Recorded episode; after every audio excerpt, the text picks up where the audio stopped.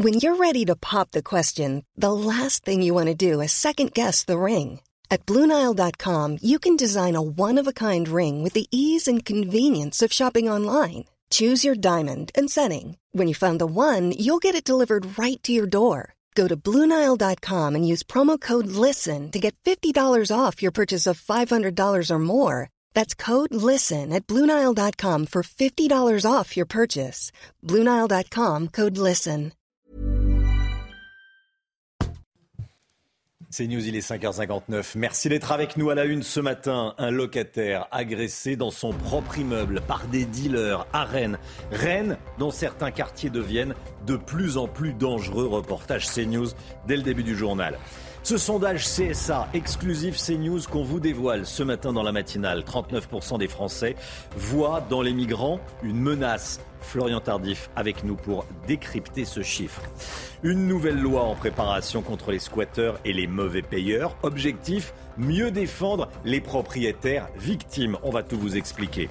Les Américains préparent l'opinion à une partition de l'Ukraine. Les Russes conserveraient la Crimée et une partie des régions sud. Le euh, général Clermont est avec nous. A tout de suite, mon général. Il ne faut pas politiser le sport, nous dit ce matin Emmanuel Macron, à trois jours du début de la Coupe du Monde au Qatar, vous allez l'entendre.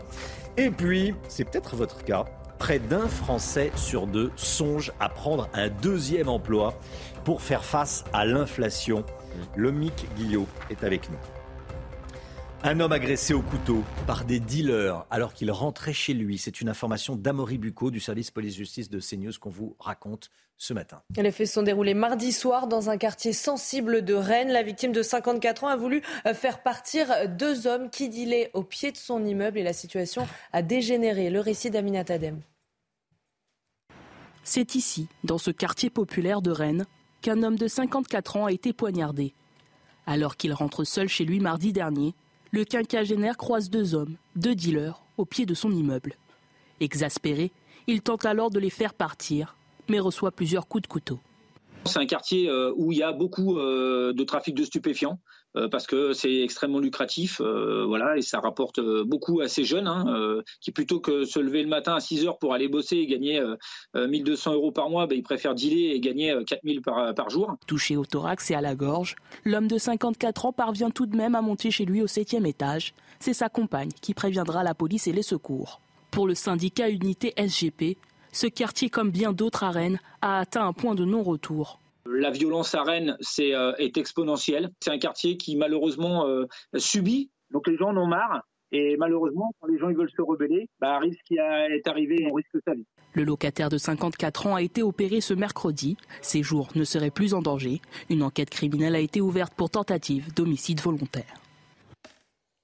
Est-ce que les migrants sont une menace pour la France? Vous êtes 39% à répondre oui, selon notre sondage CSA pour CNews qu'on vous dévoile en exclusivité ce matin dans la matinale. Florian Tardif, les résultats sont très tranchés selon l'appartenance politique des sondés. Hein. Oui, Romain, la société française est très partagée sur cette question. En témoigne la proportion de Français qui ne souhaitent pas s'exprimer sur ce sujet, près de la moitié, 48% précisément, et le reste, 13%, estiment que c'est une opportunité, lorsque 39%, le triple, estiment que l'immigration représente une menace. Et cela monte jusqu'à 75%, vous allez le voir, pour les sympathisants de droite, lorsque l'on analyse plus précisément la couleur politique des sondés. Preuve, s'il en fallait une, que l'immigration est un sujet de préoccupation pour les Français. Dans deux semaines, un débat aura lieu à ce sujet au Parlement. La question d'une immigration choisie sera abordée. L'exécutif a déjà ouvert la voie à cela en parlant de mettre en place des titres de séjour métiers sous tension prochainement. Mais certains euh, parlementaires, selon mes informations, y compris au sein de la majorité romain, souhaitent aller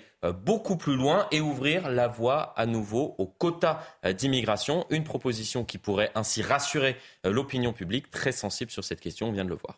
Bonne nouvelle pour les victimes de squatteurs. Une proposition de loi a été adoptée hier en commission pour mieux protéger les propriétaires. Elle vise entre autres à réduire les procédures d'expulsion des locataires mauvais payeurs et de sanctionner plus durement les squatteurs. Le texte doit maintenant passer au Sénat. Toutes les explications avec Vincent Fandège. Squatteurs et locataires mauvais payeurs seront désormais réprimés plus sévèrement. Une proposition de loi adoptée par l'Assemblée nationale entend sanctionner les squatteurs de trois ans d'emprisonnement et 45 000 euros d'amende. On va aussi limiter la capacité du juge à accorder des délais euh, aux mauvais payeurs.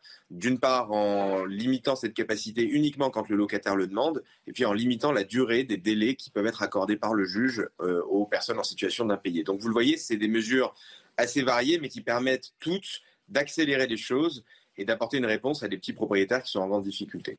Selon ce député, cette loi répond à une demande croissante sur le terrain. Vous savez, on reçoit tous euh, des personnes qui ont déjà vécu la situation soit d'un squat, c'est pas très fréquent, mais ça peut arriver, mais aussi des situations d'impayés à rallonge, avec euh, une minorité euh, de locataires qui parfois peut utiliser la lenteur des procédures pour ne pas payer et puis rester pendant des années dans un logement, parfois même malgré une décision de justice. Le texte doit désormais être présenté au Sénat pour une mise en œuvre souhaitée d'ici à l'été prochain. Voilà, et soyez là à 7h10. On sera donc avec Guillaume Casbarian, que vous venez de voir, député Renaissance d'Eure-et-Loire. La guerre en Ukraine, une autre chambre de torture a été découverte à Kherson par les services de sécurité ukrainiens. Selon Kiev, les Russes y gardaient des civils qui refusaient de coopérer dans des conditions inhumaines. Et au total, 11 sites d'emprisonnement, dont 4 ayant des salles de torture, ont été retrouvés. selon euh, le gouvernement ukrainien, 63 corps ont été retrouvés, un chiffre euh, qui devrait augmenter puisque les recherches ne font que commencer. Volodymyr Zelensky persiste et signe. L'Ukraine n'est pas responsable du missile qui s'est écrasé en Pologne. C'est bien la Russie qui est à l'origine de ce tir. En tout cas, maintient et, continue de dire le président ukrainien. Oui, une version qui n'est pas vraiment soutenu par les Occidentaux. Écoutez Volodymyr Zelensky. Je n'ai aucun doute sur le fait que ce n'est pas notre missile, ce n'est pas notre frappe. Il n'y a aucune raison pour moi de ne pas faire confiance aux militaires ukrainiens. D'après nos rapports militaires, je crois qu'il s'agit d'un missile russe. Nous avons déjà eu une réunion à ce sujet hier et encore une autre aujourd'hui avec plus de détails.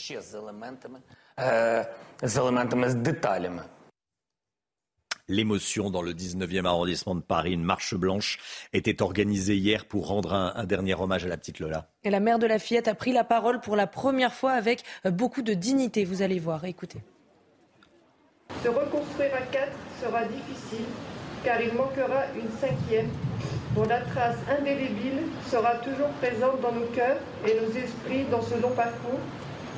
Les témoignages d'affection, de soutien qui ont été nombreux, nous sont une aide précieuse pour soulager notre douleur. Même si l'on sait qu'avec le temps, les cicatrices seront toujours là, marque indélébile de ce cauchemar. L'actualité aux États-Unis, cette information de la nuit, les républicains prennent le contrôle de la Chambre américaine, donc des, représentants. C'est la fin d'un laborieux décompte des voix. Le républicain Kevin McCarthy euh, euh, va prendre, devrait prendre la tête de la, Chambre au début de l'année prochaine. Joe Biden l'a félicité pour sa victoire, ajoutant qu'il était prêt à travailler avec euh, quiconque le, souhaitait. Le voici, Kevin McCarthy. Elisabeth Guedel en direct de New York. Elisabeth, Joe Biden va devoir cohabiter, hein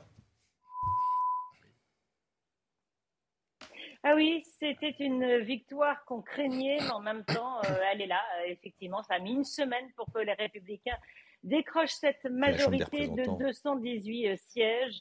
On est loin évidemment de la grande vague euh, conservatrice annoncée. Alors même si le Sénat reste contrôlé par les démocrates, les représentants, les députés républicains ont de quoi paralyser la Maison-Blanche. Ils peuvent rejeter toutes les réformes proposées par Joe Biden, ils peuvent ouvrir des enquêtes sur l'administration Biden et même euh, certains élus euh, du mouvement trumpiste en rêve ouvrir une procédure de destitution, d'impeachment, même si elle n'aboutit pas, parce qu'il faudrait que le Sénat vote également. En tout cas, ils peuvent vraiment embêter euh, Joe Biden. Ce qu'ils ne peuvent pas faire, ces députés républicains, c'est détricoter ce qui a été fait depuis deux ans, puisqu'ils n'auront pas euh, l'aval euh, du Sénat. Et puis, ils devront effectivement peut-être travailler avec les démocrates pour des projets de finances, notamment financer le gouvernement pour éviter le blocage, l'arrêt des services de l'administration euh, américaine. Donc ça risque d'être deux années très difficiles pour Joe Biden, mais également pour les républicains. En tout cas, ce congrès très divisé est à l'image, une fois encore, de la société américaine. Elisabeth Guedel en direct de New York. Merci Elisabeth. Il ne faut pas politiser le sport. Qui le dit? C'est Emmanuel Macron euh, qui l'a dit depuis Bangkok à trois jours du début de la Coupe du Monde de, de football. Il est à Bangkok, le président de la République pour le sommet Asie-Pacifique. Écoutez. Je parle en permanence euh, au Qatar, euh, à toutes les autres puissances, de tous les sujets, en toute transparence. Et nous avons des relations à la fois franches, amicales et constructives. Et donc, euh, je pense que c'est une très mauvaise idée de politiser le sport, quelles qu'en soient les choses. J'en parle pour la Coupe du Monde là, j'en parle aussi pour les Jeux Olympiques. Je ne sais pas dans quel contexte les Jeux Olympiques que nous aurons organisés en France se feront sur le plan géopolitique. Mais il est sûr que la vocation de ces grands événements, c'est de permettre à des athlètes de tout pays, y compris parfois de pays en guerre, de pouvoir faire vivre le sport et de trouver aussi par le sport des, truchements, des manières de discuter là où des gens n'arrivent plus à se parler. Allez, regardons ensemble ces, belles images.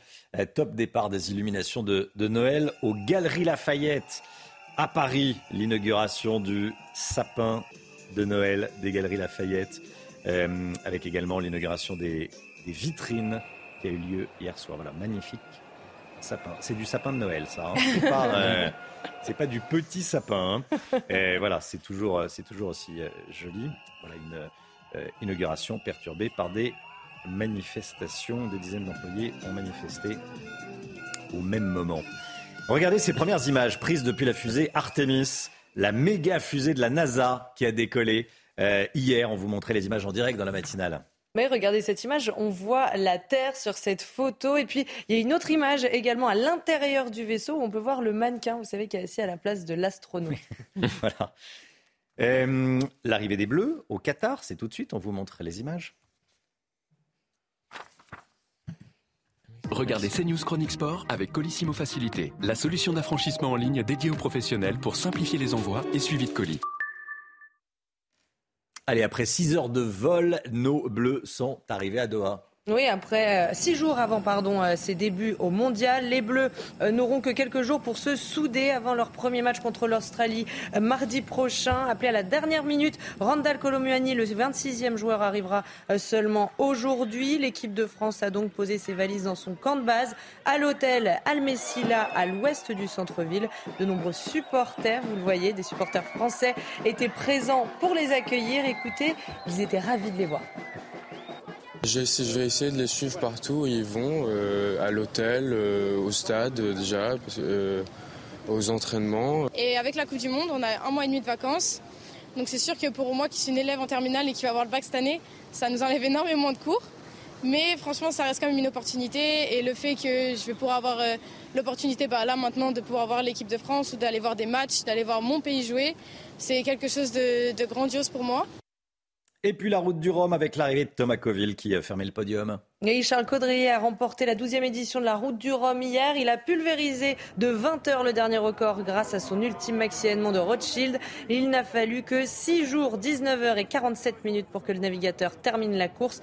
Une victoire pourtant endeuillée par l'accident d'un bateau suiveur qui a fait euh, deux morts. C'était CNews Chronique Sport avec Colissimo Facilité, la solution d'affranchissement en ligne dédiée aux professionnels pour simplifier les envois et suivi de colis. CNews, il est 6h11. Merci d'être avec nous. Restez bien sur CNews. La guerre en Ukraine. On va se pencher sur une information extrêmement importante. Une prise de parole d'un haut gradé eh, américain. C'est le chef d'état-major américain. Eh, il juge probable que l'Ukraine soit divisée que les Russes puissent garder la Crimée et peut-être une partie du Sud. On va en parler avec le général Clermont dans un instant. On est peut-être à un tournant du conflit. Restez bien avec nous sur CNews. À tout de suite.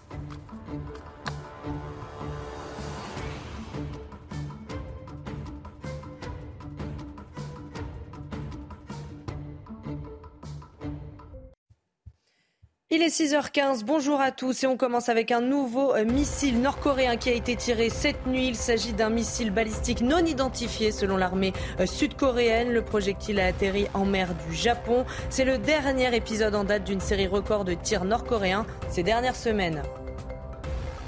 Et puis Joe Biden va devoir cohabiter, c'est officiel. Les républicains prennent le contrôle de la Chambre, de la chambre américaine des représentants. C'est la fin d'un laborieux décompte des voix. Le républicain Kevin McCarthy devrait prendre la tête de la Chambre.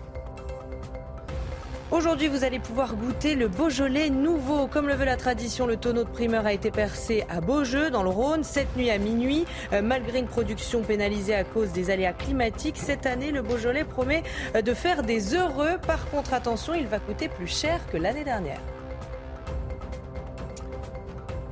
faudrait qu'on se penche à présent sur cette information très importante. Les États-Unis semblent préparer les esprits à une partition de l'Ukraine. Le chef d'état-major américain juge, écoutez, peu probable, il juge peu probable que l'Ukraine puisse déloger militairement la Russie. Général Clermont avec nous. En général, concrètement, ça veut dire que les Russes garderaient la Crimée et le sud ukrainien? D'abord, revenons un petit peu à ce qui a été dit. Hmm. Effectivement, une conférence de presse importante dans un contexte important. Le chef des armées, le ministre de la Défense, une très longue et à la fin une petite phrase qui n'a l'air de rien, mais qui finalement est la plus importante de cette conférence de presse. C'est qu'effectivement, les Américains estiment qu'il sera très difficile pour les Ukrainiens euh, de déloger les Russes des, territoires euh, sur lesquels ils sont présents. Et ça fait écho à une autre déclaration de Joe Biden qui n'a pas retenu beaucoup d'attention, mais que j'avais cité sur ce plateau. Joe Biden avait dit il y a 3-4 jours, euh, écoutez, on a fait le job, l'Ukraine n'a pas été envahie en totalité, sous-entendu en totalité. Donc on sent qu'il est fort possible qu'il y ait une préparation des esprits à, ce qui est devenu aujourd'hui inévitable, c'est-à-dire une partition, alors je vois le terme est un peu violent, mais une partition de l'Ukraine sur la base des territoires conquis. Je pense qu'on va avoir une carte qui va arriver pour rappeler euh, quels sont les territoires conquis par les Russes. Bon, on voit les là, il y a des combats, euh, donc euh, on, sent bien qu'il y a une volonté des escalades, on, entend parler de négociations, donc tout ça sont des signaux plus que faibles, vraiment des signaux forts qui annoncent le fait qu'il va y avoir un changement stratégique. Ça ne veut pas dire que les combats vont arrêter, hein, je pense que c'est important de le dire. Au contraire, la, campagne de frappe aérienne très violente de la Russie contre les positions et les villes ukrainiennes, elle fait partie de cette stratégie de gagner du terrain de montrer sa force pour, avoir, pour être plus fort à la table de négociation. Général Clermont, avec nous. Merci beaucoup, mon général. On va continuer à évoquer ce, conflit en, Ukraine, notamment tenter de comprendre la position de Volodymyr Zelensky qui euh, maintient, euh, qui persiste à dire que ce n'est pas lui qui a tiré euh, le missile qui s'est écrasé sur la Pologne, contrairement à ce que disent toutes les autres capitales. On va en parler tout au long de la, de la matinale. Euh, un procès aujourd'hui, un procès qui va s'ouvrir dans le Lot, le procès d'un chasseur qui avait tué un jeune homme qui était chez lui euh, en 2020. Le chasseur l'avait confondu avec un sanglier. On va parler des règles de sécurité à la chasse. Est-ce qu'il faut contrôler, tiens, le taux d'alcoolémie des chasseurs? On en parle souvent. Willy Schrein, le président de la Fédération nationale de la chasse, est d'ailleurs favorable à l'instauration d'un délit d'alcoolémie pour les chasseurs. Marine Sabourin. C'est une des propositions du gouvernement. Contrôler le taux d'alcoolémie avec une limite à 0,5 g par litre de sang lors de la chasse, en prenant comme repère les quantités d'alcool maximales autorisées dans le code de la route. Une proposition approuvée par le patron des chasseurs. Personne n'a envie de partir à la chasse avec quelqu'un qui a trop bu. Si cela doit sécuriser les gens, je dis banco, faisons-le. Mais créer un délit d'alcoolémie inquiète certains chasseurs. Les gens, euh, se sentent euh, visés, critiqués. En fait, dans les faits, euh, de passer cette loi, dans les pratiques, ça ne changerait pas grand-chose. Et ça permettrait, voilà, en passant cette loi, euh, d'uniformiser les bonnes pratiques qu'on a mis en place dans 97% des, des, des, des, chasses. D'après un récent rapport du Sénat, l'alcool serait à l'origine de 9% des incidents de chasse. La saison dernière a été entachée de 90 accidents, dont 8 mortels. À Paris, l'avenir des trottinettes électriques en libre service est incertain. Pourquoi? Bah, Parce que les utilisateurs ne respectent pas les règles. Petit 1, il n'y en a aucun qui s'arrête au feu rouge. Petit 2, on en trouve sur les trottoirs. Euh, petit 3, euh, souvent c'est rangé de façon anarchique. Résultat, euh, de nombreux euh, piétons euh, en ont marre de ces mobilités soi-disant douces qui se révèlent souvent être en réalité agressives, Chana. Hein. Oui, puisque pire encore, les trottinettes sont de plus impliquées dans des accidents de la route. Voyez ce reportage de Jolan Constantini avec le récit de Yael Benamou. Ce francilien utilise quotidiennement les trottinettes en libre service. Sans elles, se déplacer serait beaucoup moins pratique. Moi, ça m'embêterait en tout cas. Ça serait, euh, ça serait euh, retourner au métro. Le temps que je mets en, trottinette est beaucoup moins long que celui que je mets en métro. Le problème, ces 15 000 trottinettes en libre service sont devenues source de crispation pour les autres utilisateurs de la chaussée. Quatre ans après leur arrivée, la mairie de Paris pourrait y mettre un terme. On a un certain nombre de sujets, un certain nombre de remontées, notamment euh, des seniors, notamment des personnes qui sont les plus vulnérables aujourd'hui sur les trottoirs et sur les routes de Paris. Et donc on doit traiter ces sujets-là. Peur de l'accident, parfois même accident, encombrement de l'espace public. Les opérateurs de trottinettes doivent apporter de nouvelles solutions pour garantir la sécurité de tous. Pour l'un d'entre eux, TIR, interdire les trottinettes en libre service irait à contre-courant de la tendance mondiale. Il y a eu des investissements très forts qui ont été réalisés en termes d'emploi, en termes d'infrastructures. Donc aujourd'hui, on croit énormément dans le leadership et la vision de Paris, mais le fait d'arrêter irait à contresens de toutes les grandes capitales mondiales. Les utilisateurs de cette micro-mobilité partagée devraient être fixés à la fin de l'année. Voilà, les utilisateurs de trottinettes qui créent des, problèmes euh, en ville. On en parle dans la matinale. L'inflation, la hausse des prix, 40% des Français, 40% après d'un Français sur deux, songent à prendre un deuxième job bah, pour euh, réussir à, gagner de l'argent et à mettre quelque chose dans l'assiette dans et, et, à payer le loyer ou euh, à rembourser le, prêt IMO. On en parle avec Lomique Guillot dans un instant. À tout de suite. Rendez-vous avec Pascal Pro dans l'heure des pros, du lundi au vendredi de 9h à 10h30.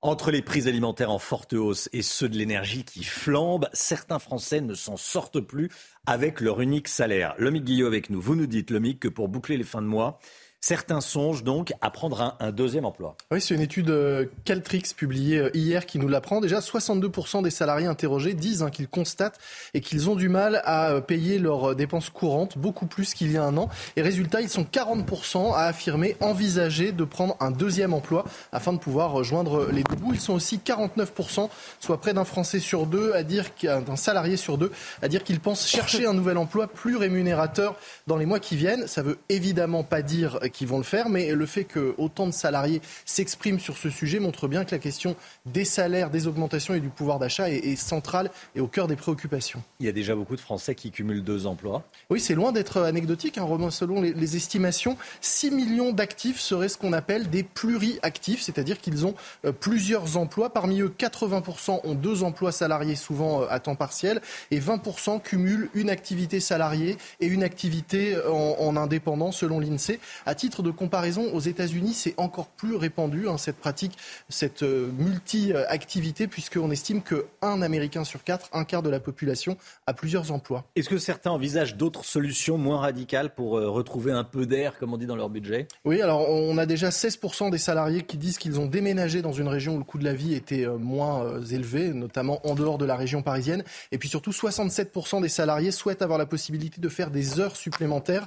Rappelons que ça peut être un moyen intéressant de retrouver du pouvoir d'achat puisque ces heures supplémentaires sont exonérées d'impôts dans la limite de 7 500 euros net imposables.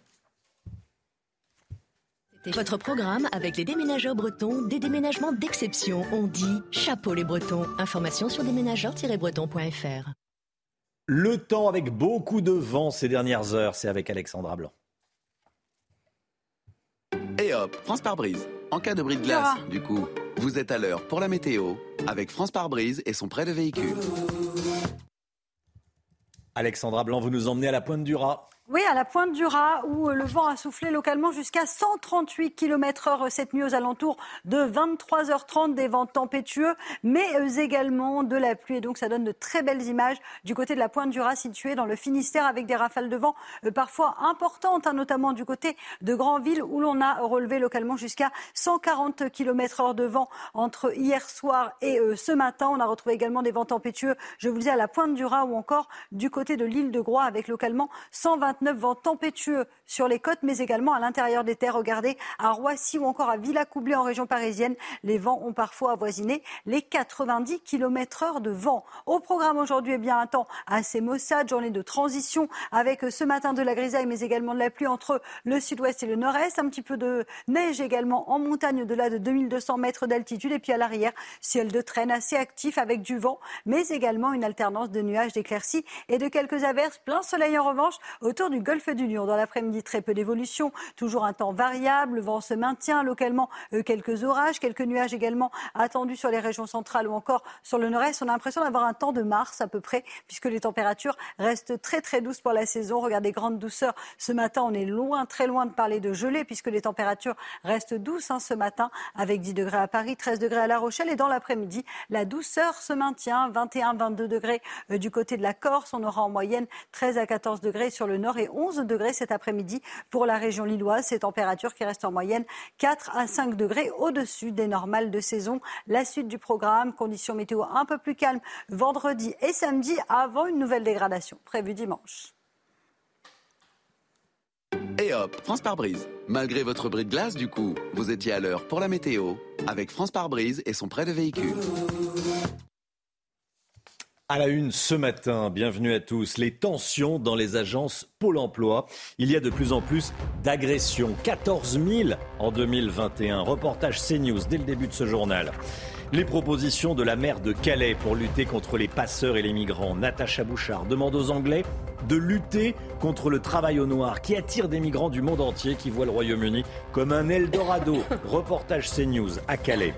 Volodymyr Zelensky persiste à dire que ce n'est pas son armée qui a tiré le missile qui s'est écrasé en Pologne faisant deux morts. Pourquoi maintient-il cette version démentie par les Alliés? Je poserai la question au général Clermont qui est avec nous ce matin. A tout de suite mon général. Mission cohésion pour l'équipe de France. Les Bleus ont atterri à Doha au Qatar. Hier, il ne leur reste que quelques jours avant leur premier match mardi contre l'Australie. Et puis le Beaujolais nouveau est arrivé. On ira à Beaujeu dans le Rhône. Le Beaujolais a été dignement fêté hier soir. Vous allez voir. L'insécurité sur son lieu de travail, c'est ce que subissent quasi quotidiennement les conseillers de Pôle emploi. Incivilité et parfois violence physique, Chana. les agressions sont de plus en plus nombreuses. Voyez ce reportage dans la région bordelaise avec Jérôme Rampenou et Antoine Estève. Des insultes, des menaces, des bousculades. La plupart des employés de Pôle emploi au contact avec le public ont déjà vécu une situation d'agression sur leur lieu de travail. J'ai été strangulée, tout simplement pour un document qui était parti en automatique à un demandeur d'emploi, à une demandeur d'emploi qui est arrivée énervée et qui euh, n'en voulait pas à ma personne, en voulait à l'établissement. Et le défouloir, ben, c'est l'agent qui est en face de, de soi. La plupart des incivilités ont lieu après l'annonce d'une mauvaise nouvelle, le demandeur d'emploi qui voit ses indemnités baisser par exemple. À l'accueil, 75% des demandes, c'est sur de l'indemnisation. Aujourd'hui, vous rentrez dans un pôle emploi à l'accueil, vous n'avez pas de conseiller indemnisation. C'est soit des conseillers en CDD insuffisamment formés ou des conseillers à dominante emploi qui n'ont pas les compétences pour pouvoir répondre aux demandeurs d'emploi. Les envois de courriers automatiques sont aussi une source d'énervement pour beaucoup de demandeurs d'emploi. Les conseillers demandent plus de moyens humains pour expliquer les dossiers en face à face pendant des rendez-vous sans protection particulière. On n'est pas dans une banque, c'est pas Fort Knox. On a une vraie relation de proximité avec les demandeurs d'emploi. Pour le, métier du conseiller, c'est quand même de l'accompagnement. Accompagner derrière une glace, pour nous, c'est pas souhaitable. Depuis l'année 2020, les agressions verbales et physiques à l'encontre des conseillers de Pôle emploi ont bondi. L'an dernier, ils en ont signalé plus de 14 000 à leur direction. L'appel à l'aide de la mer de Calais. Les Calaisiens subissent depuis plusieurs dizaines d'années maintenant la présence de migrants et de passeurs dans la ville.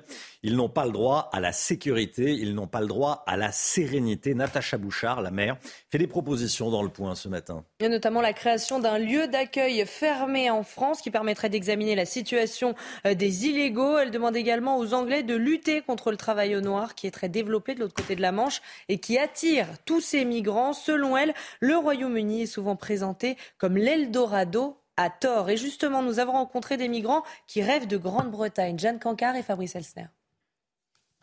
Dans cette rue de Calais, ils sont des dizaines d'exilés à attendre de pouvoir rejoindre l'Angleterre. Obeid est un Afghan de 24 ans. Il vit ici depuis plusieurs semaines et a déjà tenté à trois reprises de traverser la Manche. Je sais que c'est dangereux. Je l'ai vu quand j'ai traversé la Méditerranée pour aller en Grèce. Là-bas, j'ai pu travailler pour me payer ces traversées de la Manche. Depuis Calais, on paie environ 2000 euros. Si on part de Dunkerque, c'est environ 1500. Je veux aller en Angleterre parce que là-bas, ils aident les réfugiés, ils leur donnent une chance. Quelques tentes plus loin, Ramat, 19 ans, vient lui aussi d'Afghanistan. Il veut retrouver son grand frère qui est en Angleterre pour commencer une nouvelle vie. Les pieds encore mouillés, il nous raconte avoir tenté il y a deux jours la traversée au péril de sa vie. Je ne sais pas nager. Je n'ai jamais nagé de ma vie. Bien sûr que j'ai peur de traverser la mer. Le bateau est haut comme ça et il peut y avoir un mètre de vague. Tout le monde peut mourir. Si ce n'est pas noyé, ça peut être à cause du froid. J'accepte l'idée de mourir. Malgré les risques, dans quelques jours, Ramat et d'autres exilés du camp tenteront de nouveau d'atteindre les côtes anglaises.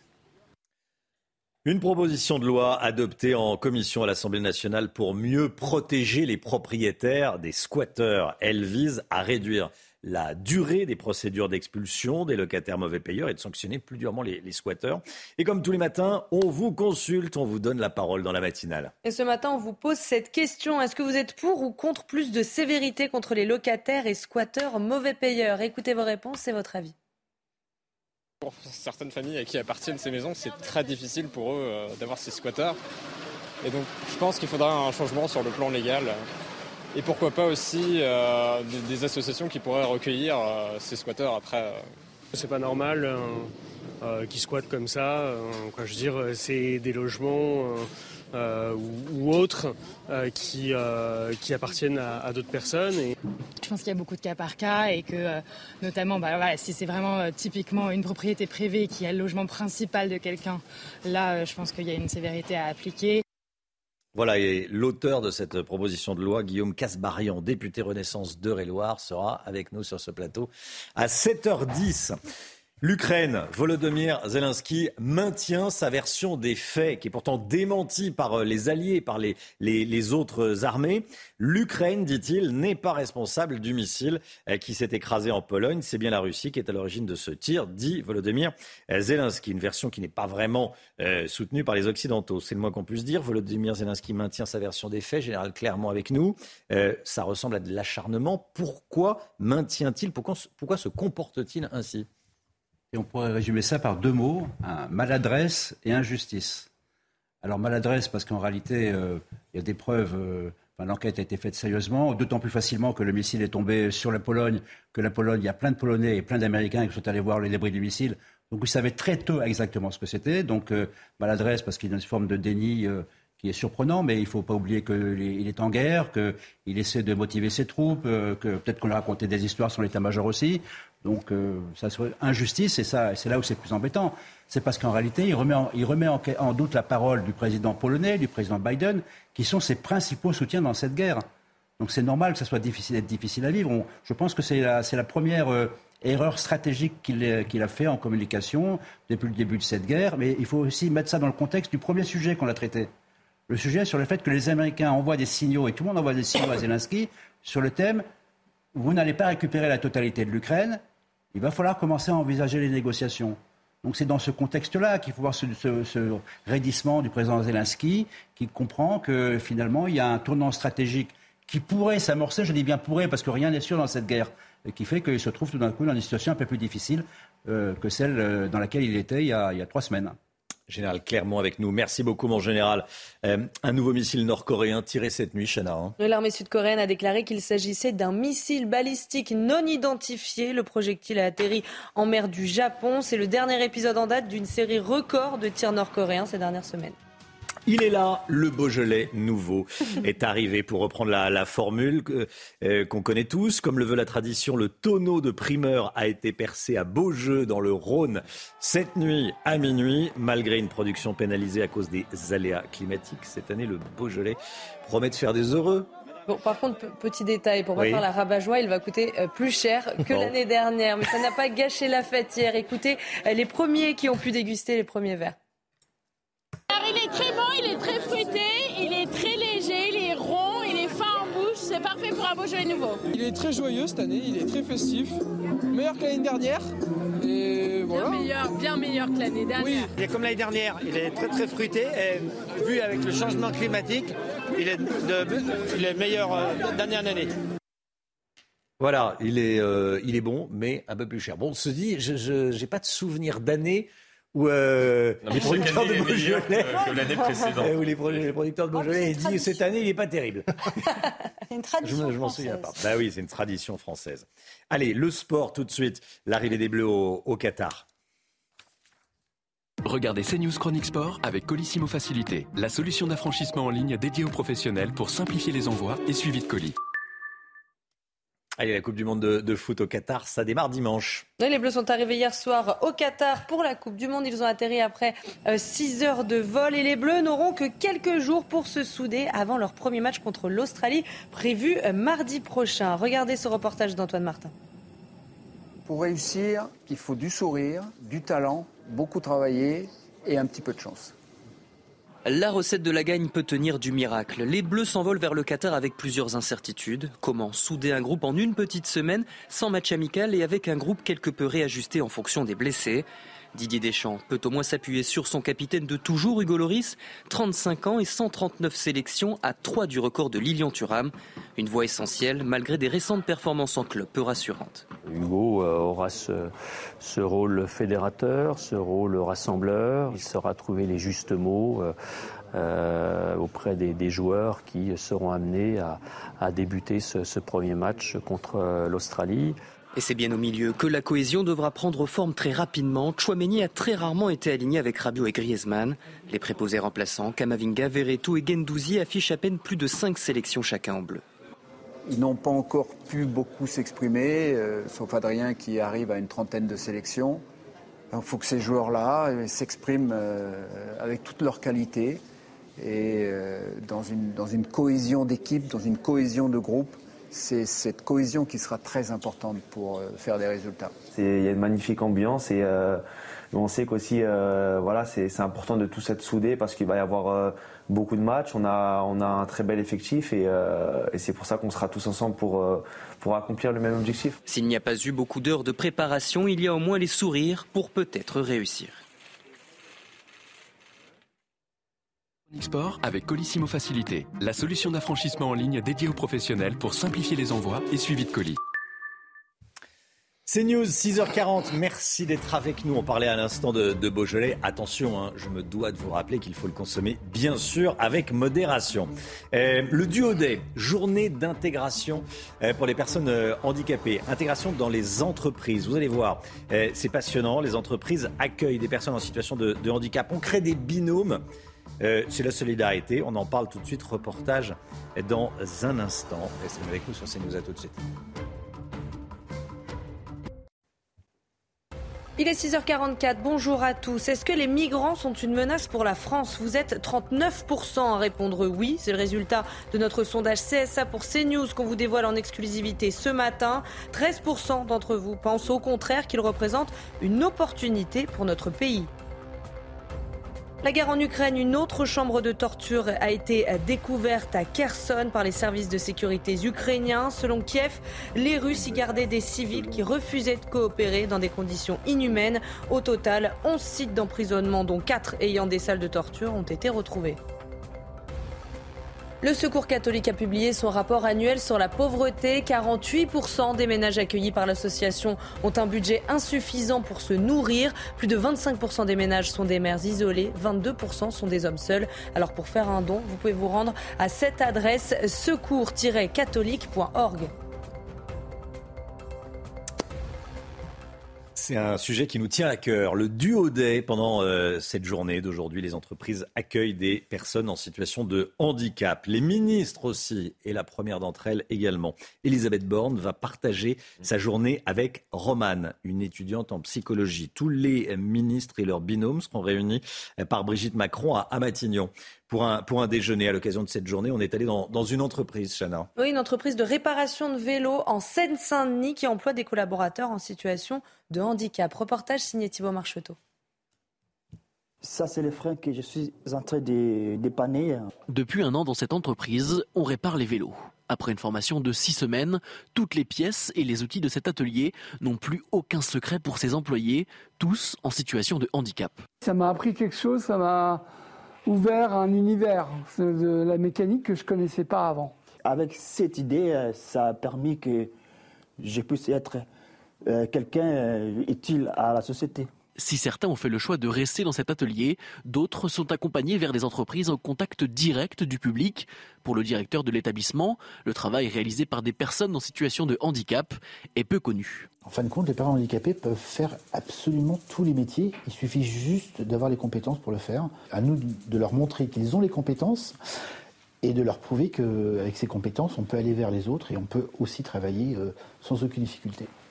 Avec une nouvelle session de formation au début de l'année 2023, cette entreprise adaptée qui s'adresse aux structures professionnelles est désormais à la recherche de nouveaux clients.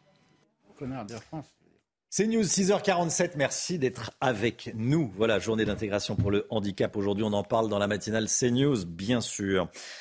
La politique dans un instant. Les Gilets jaunes, c'était il y a 4 ans. Est-ce que euh, le mouvement pourrait repartir?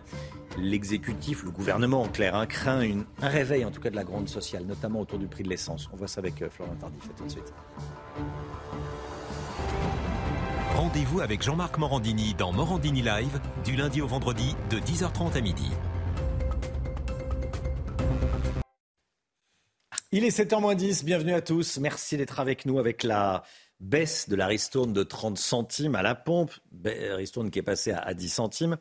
Les prix euh, dépassent souvent les 2 euros le litre d'essence. Pour les Français, l'édition est salée pour les automobilistes. Et dans ce contexte, Florian Tardif, l'exécutif, le gouvernement et le président de la République craignent un réveil de la gronde sociale. Hein. Oui, il y a quatre ans, Romain, le 17 novembre 2018, nous assistions à la naissance d'un mouvement euh, de protestation non structuré et sporadique, le mouvement des Gilets jaunes, des femmes et des hommes revêtus euh, d'un gilet de signalisation qui, pour protester à l'époque contre euh, le prix du carburant, ont décidé de se regrouper au niveau de ronds-points, de zones commerciales à la périphérie des villes, limitant ou bloquant totalement la circulation afin d'envoyer un message fort au gouvernement. Le conflit dure, s'enquiste même, et le gouvernement ne sait comment y répondre efficacement fin 2018. Emmanuel Macron annonce une série de mesures d'urgence en faveur du pouvoir d'achat des Français, mais la colère ne retombe pas. Cet épisode est encore euh, dans toutes les têtes au sein de l'exécutif. Et si aujourd'hui on assume à la tête du gouvernement la baisse de la ristourne sur les carburants de 30 à 10 centimes, en notant que l'État ne peut pas payer euh, toutes les factures des Français, on craint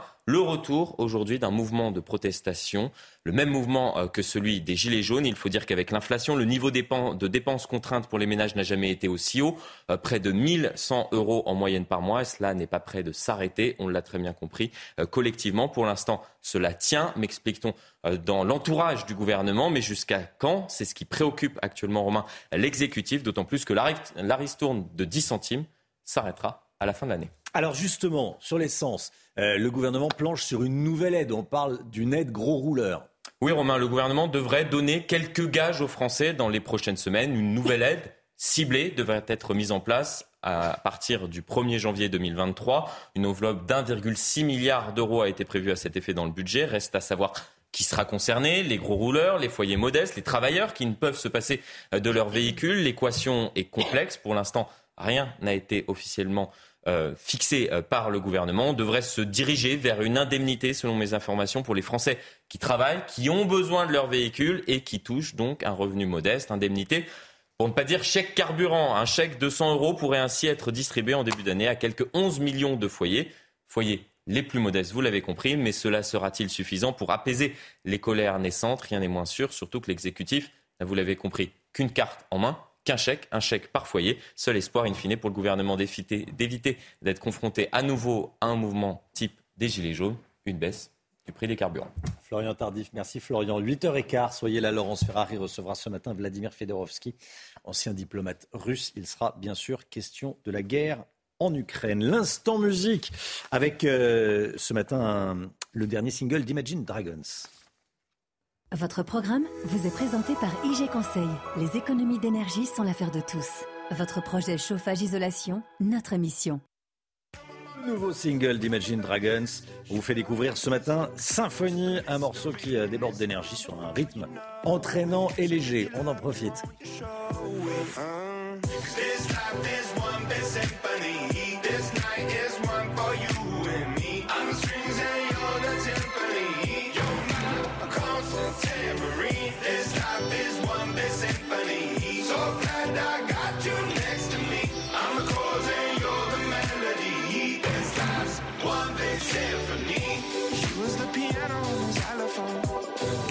Trumpet on the saxophone.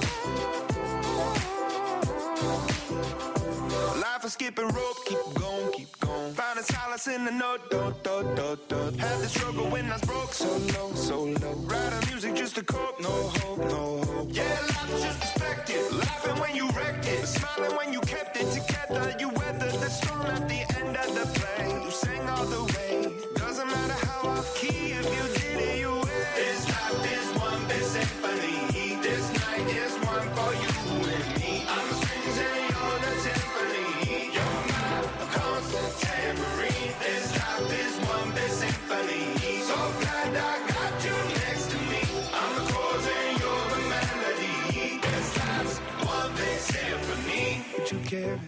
Votre programme vous a été présenté par IG Conseil. Les économies d'énergie sont l'affaire de tous. Votre projet chauffage-isolation, notre mission. Le retour des vents tempétueux qui ont secoué le nord-ouest du pays hier soir. La météo, Alexandra Blanc, tout de suite. Et hop, France par brise. En cas de bris de glace, du coup, vous êtes à l'heure pour la météo avec France par brise et son prêt de véhicule. Ça a soufflé hein, ces dernières heures, Alexandra Blanc. Oui, des vents tempétueux comme ce fut le cas hier soir euh, du côté du Cap Sizoun situé dans le Finistère avec ces images assez euh, jolies mais qui donnent tout de même cette impression assez automnale. On a eu donc d'une part du vent mais également euh, de la pluie avec ce qu'on appelle vraiment un vrai coup de vent sur le nord-ouest. On ne parlait pas de tempête mais les vents étaient parfois tempétueux. Ce fut d'ailleurs le cas du côté de Grandville où l'on a relevé localement jusqu'à 145 km heure de vent donc sur la pointe du Roc. On a eu des vents également assez tempétueux sur la pointe du Raz de l'ordre de 138 km heure et du vent également sur l'île de Groix. Alors on n'a pas battu de record, mais attention, ça a soufflé très fort et ça souffle encore euh, ce matin. Mais heureusement, le vent faiblit petit à petit. On a eu du vent également à l'intérieur des terres, notamment en région euh, parisienne hier soir avec euh, près de 84 km heure de vent enregistré à Villacoublay dans les Yvelines, du vent également à Poitiers ou encore 90 km heure de vent à Roissy. Donc vous le voyez, des vents tempétueux également à l'intérieur des terres. Alors au programme ce matin, le vent euh, faiblit un petit peu sur la façade ouest, mais se renforce en remontant vers la côte d'Opale. Hein, c'est très logique, petit à petit, il va s'évacuer ce vent euh, par le nord du pays. Et donc, conséquence, on a beaucoup de vent ce matin entre la côte d'Opale et la pointe du Cotentin, du vent également sur la façade ouest, et puis un temps assez mitigé entre le sud-ouest et le nord-est, avec, regardez, un petit peu de neige au-delà de 2200 mètres d'altitude sur les Alpes. Dans l'après-midi, amélioration avec un temps de mars, avec localement quelques averses, alternance de nuages, d'éclaircies et de quelques averses, quelques giboulées prévues également, quelques orages sur la façade ouest ou encore la Normandie, mais des orages très localisés avec toujours ce vent hein, qui renforce cette impression assez désagréable si vous êtes exposé sur le vent de la façade ouest ou encore près des côtes de la Manche. En revanche, plus vous irez vers le sud-est, plus vous aurez du soleil, les températures, eh bien, température stationnaire, la douceur se maintient. C'est vrai qu'on n'a pas grand-chose à signaler, pas de gelée ce matin, loin de là, 9 degrés en moyenne pour Nancy, 7 degrés à Strasbourg, 13 degrés à La Rochelle ou encore 11 degrés à Marseille ou encore du côté de Perpignan. Et dans l'après-midi, eh bien, les températures restent très très douces pour la saison. On est en moyenne 4 à 6 degrés au-dessus des normales de saison, 11 degrés pour nos amis lillois, 13 degrés en Bourgogne en moyenne. Vous aurez 17 degrés le long de la Garonne et localement jusqu'à 22 degrés pour nos amis d'Ajaccio. La suite du programme demain et samedi, deux journées d'accalmie avec le retour à un temps un petit peu plus clément avant le retour de la pluie prévu à partir de dimanche. Et la semaine prochaine, on aura tout un défilé de perturbations avec des températures conformes aux normales de saison. Ça va un petit peu baisser à partir de demain, mais on ne prévoit pas de grand froid, au moins avant euh, la fin euh, de semaine prochaine, puisque les températures resteront à des niveaux conformes aux normales de saison. Et hop, France par brise. Malgré votre bris de glace, du coup, vous étiez à l'heure pour la météo avec France par brise et son prêt de véhicule. CNews, il est bientôt 7h. Merci d'être avec nous. Merci d'avoir choisi CNews pour démarrer cette journée à la une ce matin. Cette histoire qu'on vous raconte dans la matinale. Un locataire agressé dans son propre immeuble par des dealers à Rennes. Rennes, dont certains quartiers, vous allez voir, deviennent de plus en plus dangereux. Reportage CNews à suivre. Ce sondage CSA exclusif CNews qu'on vous dévoile ce matin dans la matinale. 39% des Français voient dans les migrants une menace. Florian Tardif avec nous pour le décryptage. Une nouvelle loi en préparation contre les squatteurs et les mauvais payeurs. Objectif, mieux défendre les propriétaires victimes. On sera dans un instant avec Guillaume Casbarian, député Renaissance de Réloir, qui porte ce nouveau texte. Les Américains préparent l'opinion à une partition de l'Ukraine. Les Russes conserveraient la Crimée et une partie des régions du Sud. Le général Clermont est avec nous. À tout de suite, mon général. On va parler de sécurité routière ce matin avec Pierre Chasseret qui nous dira que tous les indicateurs des accidents sont en hausse pour le mois d'octobre, sauf pour les automobilistes. Vous allez voir. Un homme agressé au couteau chez lui. Il rentrait chez lui. Il a été agressé par des dealers. C'est une information d'Amory Bucco du service police-justice de CNews. Mais ça s'est passé mardi soir dans un quartier sensible de Rennes. La victime de 54 ans a voulu faire partir deux hommes qui dealaient juste au pied de son immeuble. C'est là que la situation a dégénéré. Le récit est signé Amina Tadem. C'est ici, dans ce quartier populaire de Rennes, qu'un homme de 54 ans a été poignardé. Alors qu'il rentre seul chez lui mardi dernier, le quinquagénaire croise deux hommes, deux dealers, au pied de son immeuble. Exaspéré, il tente alors de les faire partir, mais reçoit plusieurs coups de couteau. C'est un quartier euh, où il y a beaucoup euh, de trafic de stupéfiants. Euh, parce que c'est extrêmement lucratif, voilà, et ça rapporte beaucoup à ces jeunes hein, qui plutôt que se lever le matin à 6 heures pour aller bosser et gagner 1200 euros par mois, ben, ils préfèrent dealer et gagner 4000 par, par jour. Touché au thorax et à la gorge, l'homme de 54 ans parvient tout de même à monter chez lui au septième étage. C'est sa compagne qui préviendra la police et les secours.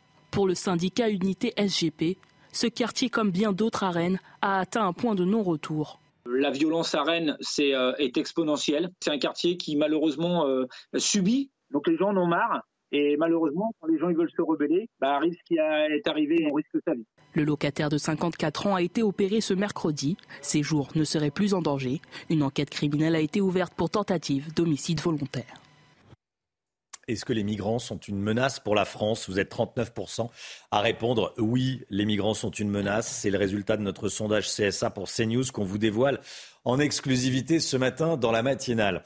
Eh, Florian Tardif, les résultats sont très tranchés selon l'appartenance politique des sondés. Hein. Oui, Romain, la société française est très partagée sur cette question. En témoigne la proportion, par exemple, de, Français qui ne souhaitent pas s'exprimer euh, sur ce sujet. Près de la moitié, 48%, vous le voyez précisément. Le reste, 13%, estiment euh, que euh, les migrants sont une opportunité pour notre pays, lorsque 39%, vous le voyez, le triple, estiment que l'immigration représente une menace. Et cela monte jusqu'à 75% même pour les sympathisants de droite, lorsque l'on analyse plus précisément la couleur politique des sondés. Preuve, s'il en fallait une, que l'immigration est un sujet de préoccupation. Dans deux semaines, un débat aura lieu au Parlement sur ce sujet. La question d'une immigration choisie sera abordée. L'exécutif a déjà ouvert la porte à cela en parlant de mettre en place un titre de séjour métier sous tension euh, très prochainement. Mais certains parlementaires, y compris au sein de la majorité, souhaitent aller plus loin en abordant la question euh, des quotas d'immigration, une proposition qui pourrait ainsi rassurer euh, l'opinion publique très sensible sur cette question, on vient de le voir. Merci Florian. La guerre en Ukraine. Écoutez, une nouvelle chambre de torture a été découverte à Kherson, annonce des services de sécurité ukrainiens. Selon Kiev, les Russes y gardaient des civils qui refusaient de coopérer. Ils les gardaient dans des conditions inhumaines. Au total, 11 sites d'emprisonnement euh, ont été retrouvés, dont 4 ayant des salles de, torture. Hein, Chana. Oui, selon le gouvernement ukrainien, 63 corps ont été retrouvés, un chiffre qui devrait augmenter puisque les recherches ne font que commencer. Et puis on va se pencher sur cette information très importante. Les États-Unis préparent les esprits à une partition de l'Ukraine. Le chef d'état-major américain juge peu probable que l'Ukraine puisse déloger militairement la Russie. Général Clermont avec nous. Concrètement, ça veut dire quoi ce que vient de dire Chana? Ça veut dire que les Russes garderaient la Crimée et le, et le sud ukrainien? Alors d'abord, euh, Romain, je pense qu'il est indispensable de mettre un peu de conditionnel. Vous savez, c'est hmm. comme la météo. Hein. Euh, il n'est jamais garanti qu'il va faire beau, qu'il va pleuvoir. Donc, mais néanmoins, il y a des signaux, des signaux plus que faibles qui sont envoyés par les Américains. Il y a effectivement cette intervention du grand chef des armées américaines qui, à la fin de son intervention, euh, est tout à fait clair sur le fait que les États-Unis euh, ont compris que les Ukrainiens ne seraient pas en mesure, ils seront d'autant moins en, mesure que c'est donc, ce sont des États-Unis que ça dépend. C'est de la capacité des États-Unis à, donner des armes que ça dépend.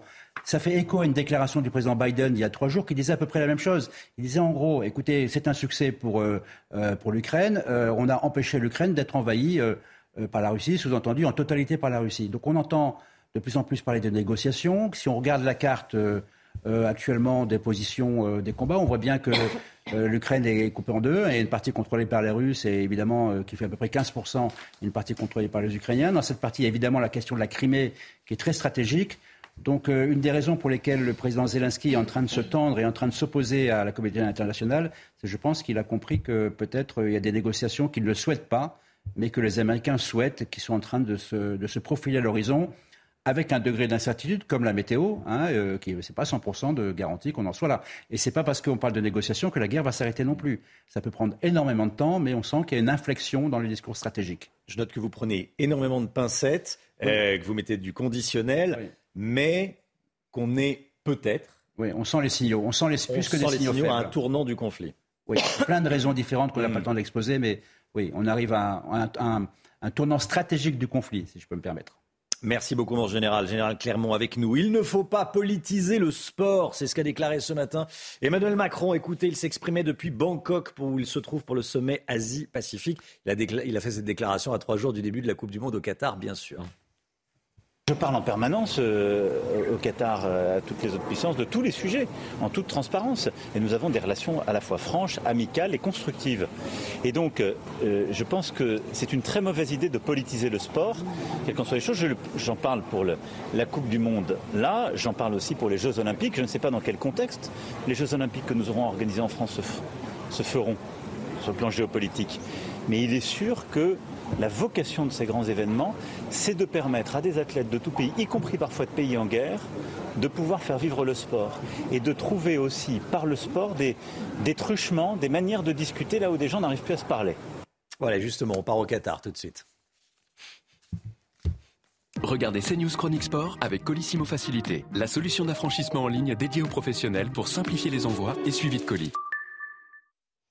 6 heures de vol et nos Bleus sont arrivés à Doha, Chana. Oui, les Bleus n'auront que quelques jours pour se souder avant leur premier match face à l'Australie mardi prochain. Appelé à la dernière minute, Randall Kolo Muani, le 26e joueur, arrivera seulement euh, aujourd'hui. L'équipe de France a donc posé ses valises dans son camp de base à l'hôtel Al Messila à l'ouest du centre-ville. Et vous allez voir que la rivalité entre les équipes a déjà commencé. L'équipe de France a été visée par des chants racistes entonnés par des supporters argentins. Regardez.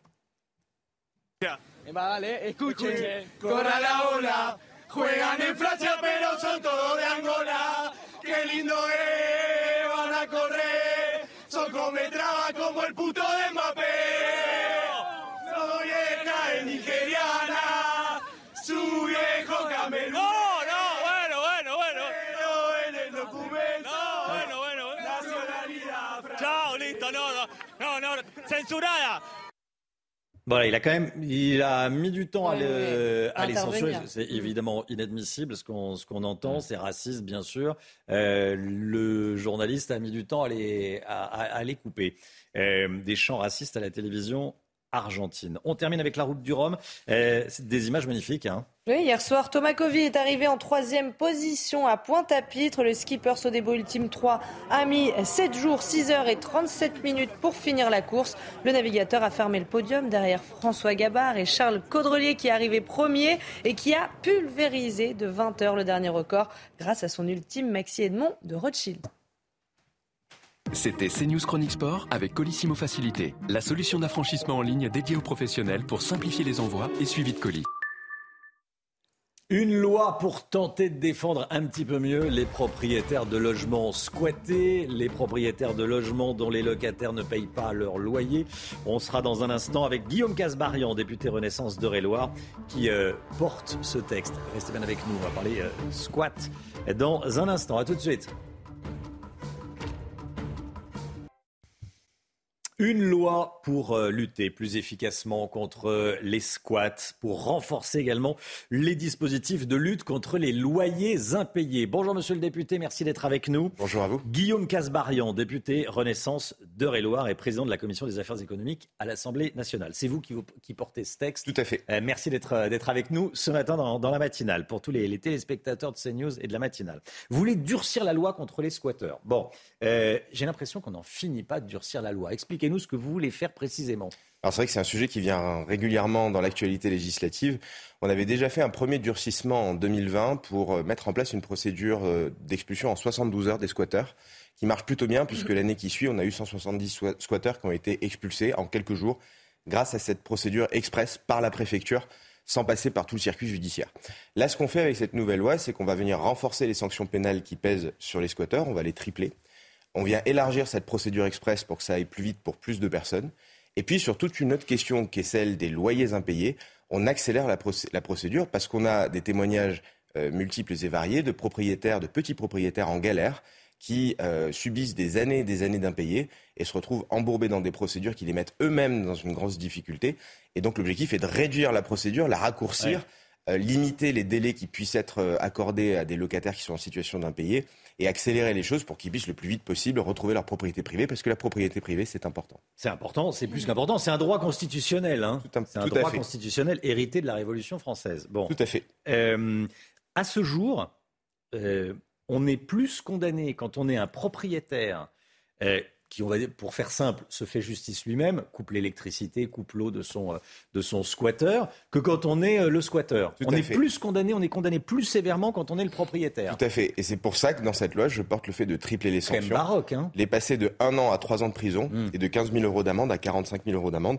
Parce qu'aujourd'hui, vous l'avez très bien dit, il y a une inversion des sanctions qui n'est pas normale et nous souhaitons rétablir euh, une- un équilibre des sanctions. La durée moyenne d'un- d'une affaire de squat, c'est combien de temps? On est propriétaire. Alors, on- Si vous êtes sur du squat pur, encore une fois, vous avez, c'est-à-dire quelqu'un qui rentre chez vous euh, aujourd'hui, pendant que vous êtes au travail, ce soir vous rentrez, il y a un squatteur chez vous. Mm. Là, la procédure, c'est entre 72 heures et une semaine pour que le préfet expulse directement le squatteur. Ça, on sait faire. Je- Ça, on sait faire et je vous le dis, ça a marché 170 fois en 2021. Même si c'est quand même première- étonnant de se dire que quelqu'un qui rentre chez vous, euh, on va mettre jusqu'à une semaine à lui. C'est le très grand maximum. Mais aujourd'hui, on a une procédure express qui fonctionne. Vous Mm. passez même pas par le circuit judiciaire. Vous portez plainte immédiatement. Vous saisissez le préfet et très rapidement, il sort les squatteurs. Par contre, je pars en vacances.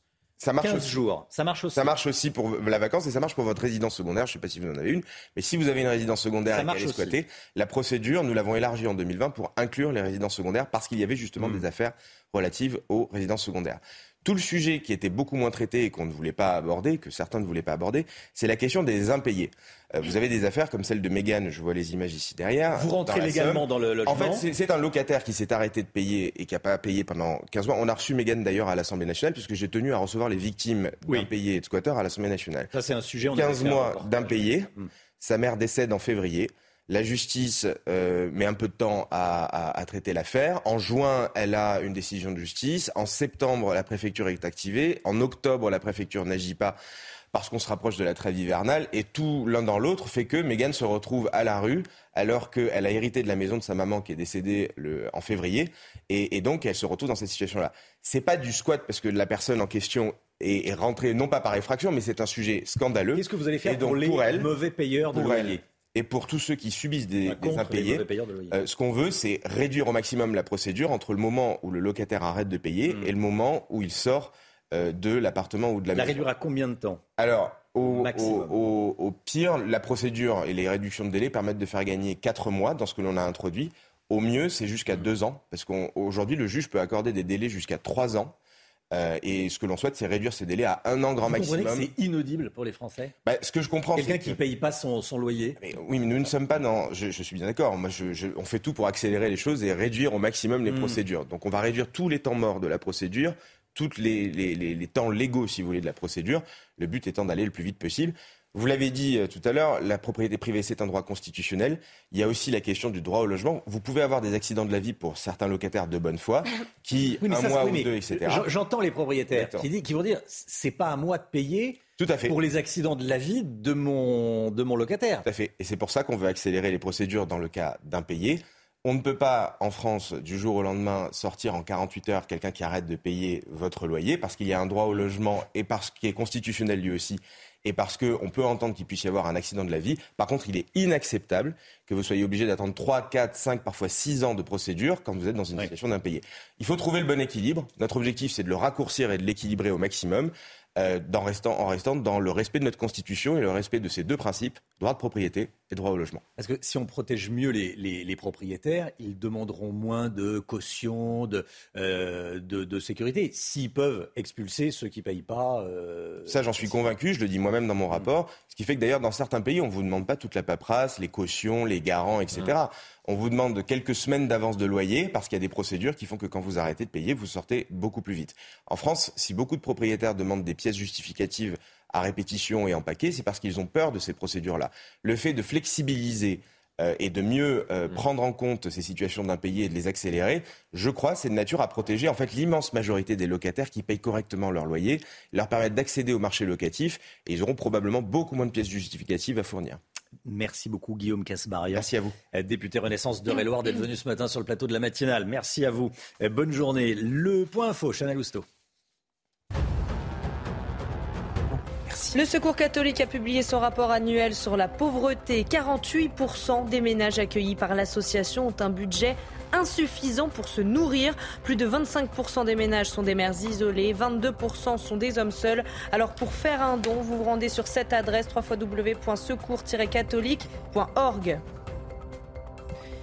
Joe Biden va devoir cohabiter, c'est officiel. Les républicains prennent le contrôle de la Chambre américaine des représentants. Le républicain Kevin McCarthy devrait prendre la tête de la Chambre et de son côté, Joe Biden s'est dit prêt à travailler avec quiconque.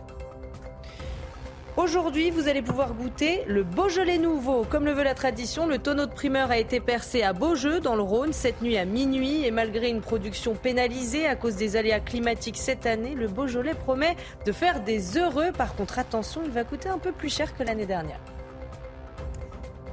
L'écho tout de suite, on va parler des grandes surfaces qui sont rappelées à l'ordre au sujet des paiements en espèces. Votre programme avec les déménageurs bretons, des déménagements d'exception. On dit chapeau les bretons. Information sur déménageurs-bretons.fr. La Banque de France vient de rappeler à l'ordre et de rappeler surtout à Carrefour et à Casino leur obligation d'accepter les paiements en espèces dans l'ensemble des magasins. Pourquoi un tel rappel, Lomi Guillot? Ces deux enseignes acceptent pourtant les espèces? Oui, mais il est effectivement euh, de plus en plus fréquent que dans certaines euh, enseignes, notamment ouvertes le dimanche, on ne trouve plus que des caisses automatiques et plus de caissières. Et à certains moments, en l'absence de personnel, eh bien, les clients sont obligés de payer par carte. Or, c'est interdit par la loi. Et la Banque de France vient de le rappeler à ces deux enseignes, après d'ailleurs l'avoir rappelé il y, a quelques, il y a quelques mois à Paris Aéroport, ADP, qui n'acceptait plus non plus les espèces pour le paiement du stationnement. Rappelons que refuser d'être payé en espèces est passible d'une amende de 150 euros. Ah oui, euh, il y a quand même des, cas où un commerçant peut refuser les espèces. oui, bien sûr, plusieurs cas sont possibles dans lesquels on peut refuser le paiement en espèces. D'abord pour les achats de plus de 1000 euros si vous êtes euh, un, résident français. Euh, les achats la nuit pour des questions de sécurité, on peut refuser les espèces. Les pièces et billets en mauvais état peuvent également être refusés. si vous n'avez pas la monnaie, c'est à l'acheteur hein, de faire la pointe, pas au commerçant. Dans ces cas-là, il peut refuser. On peut également refuser les paiements de plus de 50 pièces pour un même achat. Certains imaginent qu'ils peuvent aller payer les impôts avec des, des petites pièces de centimes. Non, c'est pas possible. Pas plus de 50 pièces pour un achat. Euh, on peut également refuser les devises étrangères et puis évidemment la fausse monnaie. Hein, Alors, il est, oui, il est, mais c'était bon de le rappeler. Euh, il est aussi de plus en plus difficile de trouver un distributeur de billets. Hein. Oui, bah oui, c'est le problème. Si on veut payer en espèces, il faut avoir des espèces. Or, le nombre de distributeurs ne cesse de baisser en France. Moins 2% en 2021 avec à peu près 48 000 automates dans le, le pays. On estime que près de 60% des communes françaises ne disposent pas d'un distributeur de billets. Malgré tout, 99% de la population serait à moins de 15 minutes d'un distributeur. C'est important, c'est indispensable même, car si les paiements par carte gagnent du terrain, 59% des transactions transactions en magasin se font encore en liquide. C'était votre programme avec les déménageurs bretons, des déménagements d'exception. On dit chapeau les bretons. Information sur déménageurs-bretons.fr. C'est News, 7h21. Bon réveil à tous. Merci d'être avec nous dans un instant. Pierre Chasseret. Bonjour Pierre. Bonjour Romain. 40 millions d'automobilistes. On va parler des chiffres de la sécurité routière. Accidents en hausse, sauf pour les automobilistes au mois d'octobre. Ah bon? Pourquoi? Je vais vous poser cette question dans un instant. Rendez-vous avec Pascal Pro dans l'heure des pros. Du lundi au vendredi, de 9h à 10h30. 7h25, l'automobile avec vous, Pierre. Pierre Chasseret, les chiffres de la sécurité routière du mois d'octobre sont en demi-teinte. Tous les indicateurs des accidents sont à la hausse. Sauf pour les automobilistes, Pierre. regardons déjà les chiffres globaux de la mortalité routière sur le mois d'octobre. Alors, eux, ils sont à peu près stables, hein. moins 1% par rapport à l'an passé. C'est quand même près de 300 tués sur un mois. Quand on y réfléchit, c'est juste fou comme chiffre.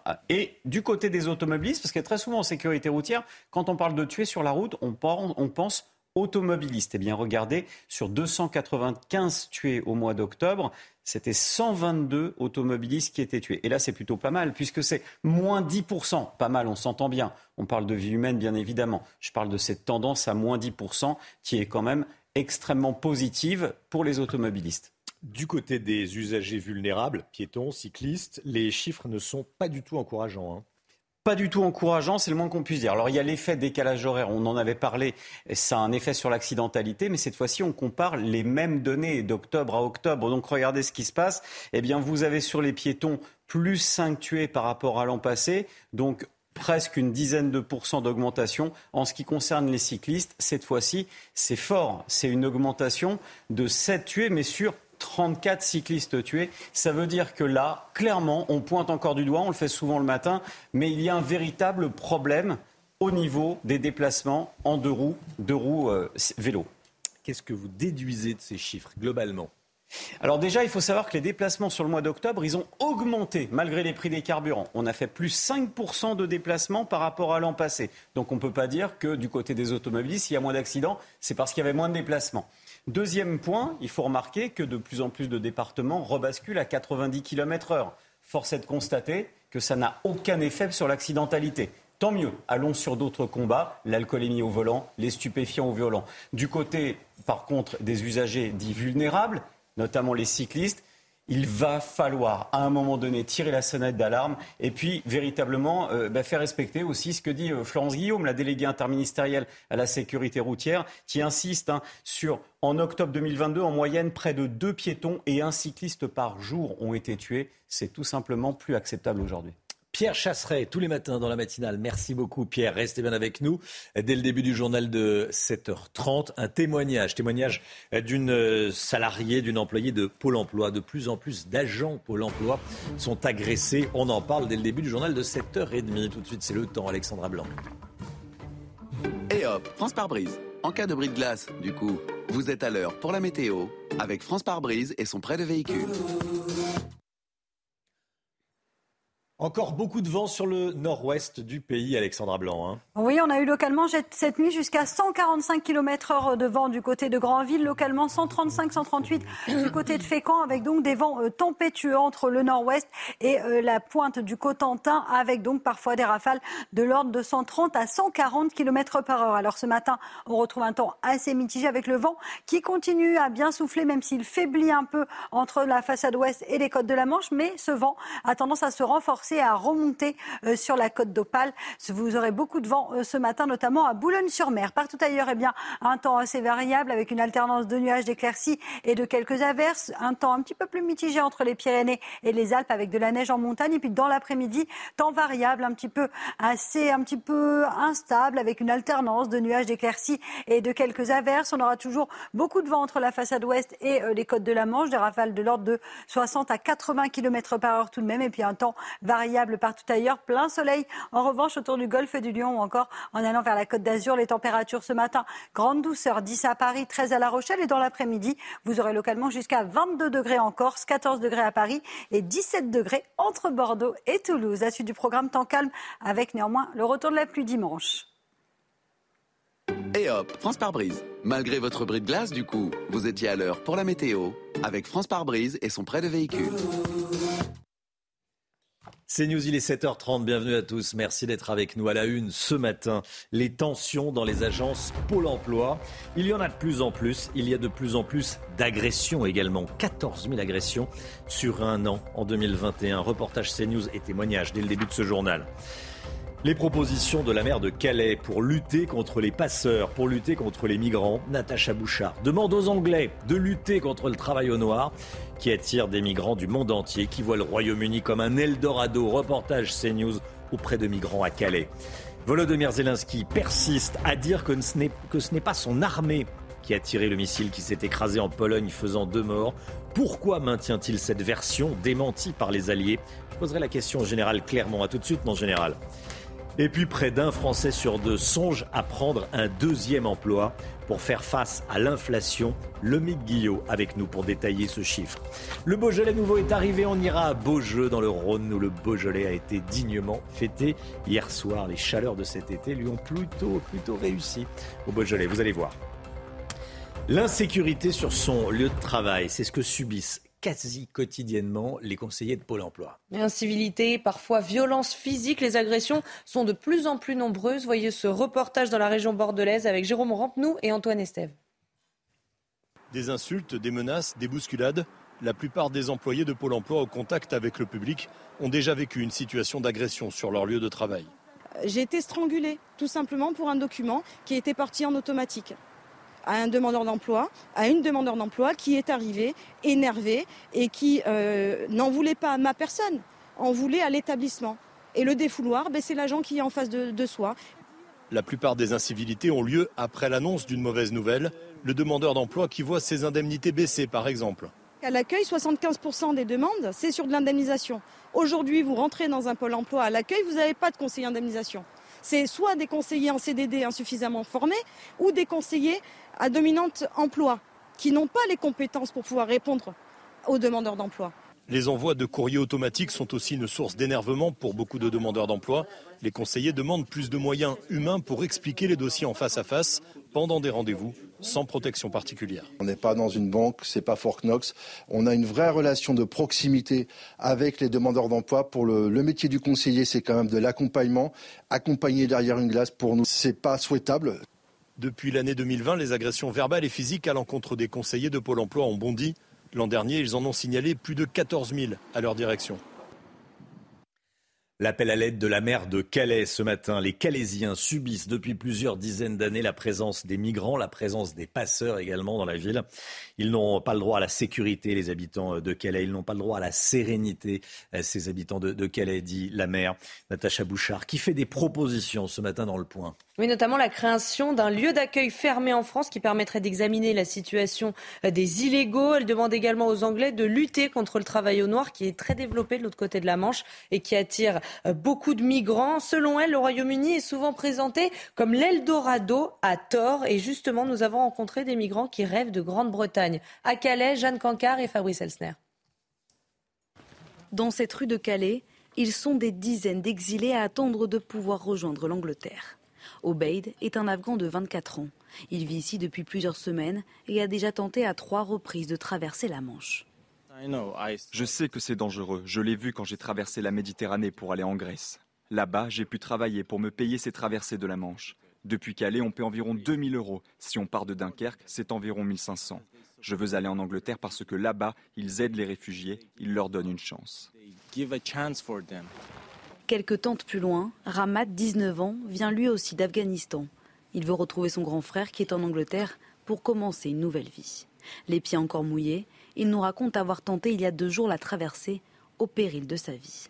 Je ne sais pas nager, je n'ai jamais nagé de ma vie. Bien sûr que j'ai peur de traverser la mer. Le bateau est haut comme ça et il peut y avoir un mètre de vague. Tout le monde peut mourir. Si ce n'est pas noyé, ça peut être à cause du froid. J'accepte l'idée de mourir. Malgré les risques, dans quelques jours, Ramat et d'autres exilés du camp tenteront de nouveau d'atteindre les côtes anglaises. Une proposition de loi anti-squat, anti-locataire mauvais payeur. Elle a été adoptée hier en commission à l'Assemblée nationale pour, au final, mieux protéger les, propriétaires. Elle vise à, à, réduire la durée des procédures d'expulsion des locataires mauvais payeurs et elle vise également à sanctionner plus durement les squatteurs. Comme tous les matins, on vous consulte, on vous donne la parole dans la matinale. Et ce matin, on vous pose cette question. Est-ce que vous êtes pour ou contre plus de sévérité contre les locataires et les squatteurs mauvais payeurs? Écoutez vos réponses et votre avis. Pour certaines familles à qui appartiennent ces maisons, c'est très difficile pour eux euh, d'avoir ces squatteurs. Et donc je pense qu'il faudra un changement sur le plan légal. Et pourquoi pas aussi euh, des, associations qui pourraient recueillir euh, ces squatteurs après. C'est pas normal qu'ils squattent comme ça. quoi, je veux dire, c'est des logements. Euh, ou, ou, autres euh, qui, euh, qui appartiennent à, à d'autres personnes. Et... Je pense qu'il y a beaucoup de cas par cas et que notamment bah, voilà, si c'est vraiment typiquement une propriété privée qui est le logement principal de quelqu'un, là je pense qu'il y a une sévérité à appliquer. Deux écoles coraniques, deux écoles coraniques fermées à Montpellier. Elles ont été découvertes après des contrôles administratifs inopinés ordonnés par le préfet de l'Hérault. Hein. Ces écoles sont accusées de dispenser des cours d'apprentissage religieux à des dizaines d'enfants sans aucune autorisation. Les plus jeunes élèves auraient entre 3 et 4 ans. Une salle de prière recevant du public toujours sans autorisation a également été découverte. Le procès d'un chasseur s'ouvre aujourd'hui dans le Lot un chasseur qui avait tué un jeune homme en 2020. La victime euh, était pourtant euh, chez elle. Le chasseur avait euh, confondu ce, jeune homme, la victime, avec un sanglier. Il chassait le sanglier, il a tiré sur un jeune homme qui était chez lui. Justement, on va parler des règles de sécurité à la chasse. C'est capital, bien sûr. Oui, on en parle souvent. Est-ce qu'il faut contrôler le taux d'alcoolémie à la chasse? Willy Schren, président de la Fédération nationale de la chasse, est favorable à l'instauration d'un délit d'alcoolémie pour les chasseurs. Marine Sabourin. C'est une des propositions du gouvernement. Contrôler le taux d'alcoolémie avec une limite à 0,5 g par litre de sang lors de la chasse, en prenant comme repère les quantités d'alcool maximales autorisées dans le code de la route. Une proposition approuvée par le patron des chasseurs. Personne n'a envie de partir à la chasse avec quelqu'un qui a trop bu. Si cela doit sécuriser les gens, je dis banco, faisons-le. Mais créer un délit d'alcoolémie inquiète certains chasseurs. Les gens euh, se sentent euh, visés, critiqués, qu'en fait, dans les faits, euh, de passer cette loi, dans les pratiques, ça ne changerait pas grand-chose. Et ça permettrait, voilà, en passant cette loi, d'uniformiser les bonnes pratiques qu'on a mis en place dans 97% des, des, des, des, chasses. D'après un récent rapport du Sénat, l'alcool serait à l'origine de 9% des incidents de chasse. La saison dernière a été entachée de 90 accidents, dont 8 mortels. C'est le retour du Beaujolais nouveau, comme le veut la tradition. Le tonneau du de primeur a été percé à Beaujeu, dans le Rhône, cette nuit à minuit. On va voir les images. Voilà le tonneau de primeur et ensuite on se sert. Et attention, hein, euh, je, le, rappelle, hein, il faut l'avoir en tête. L'alcool, il ne faut pas en abuser, évidemment. Pour votre santé, attention à l'abus d'alcool. Hein. On le dit, on le répète. malgré une production pénalisée à cause des aléas climatiques, cette année, le Beaujolais promet de faire des heureux, Chana. Hein. par contre, la seule mauvaise nouvelle, c'est qu'il va coûter un peu plus cher que l'année mmh. dernière. Mais bon, vous l'avez vu, vous avez eu un aperçu sur ces images. C'est loin d'avoir gâché la fête. Écoutez ces chanceux qui ont pu déguster les premiers verres. il est très bon,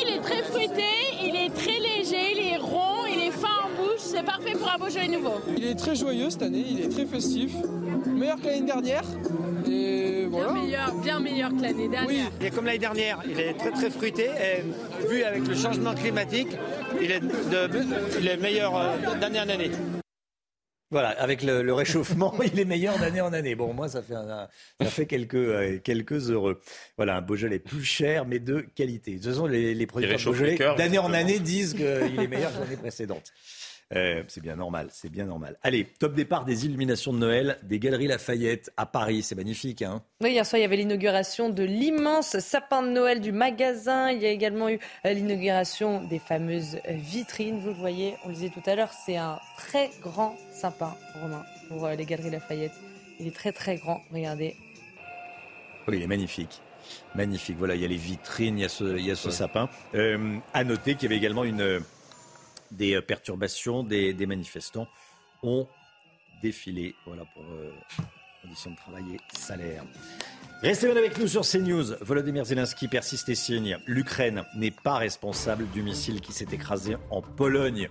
Dit Volodymyr Zelensky. Quel jeu joue-t-il? Pourquoi maintient-il sa, sa position qui va à l'encontre de ce que disent tous les spécialistes? On en parle avec le général Clermont. A tout de suite.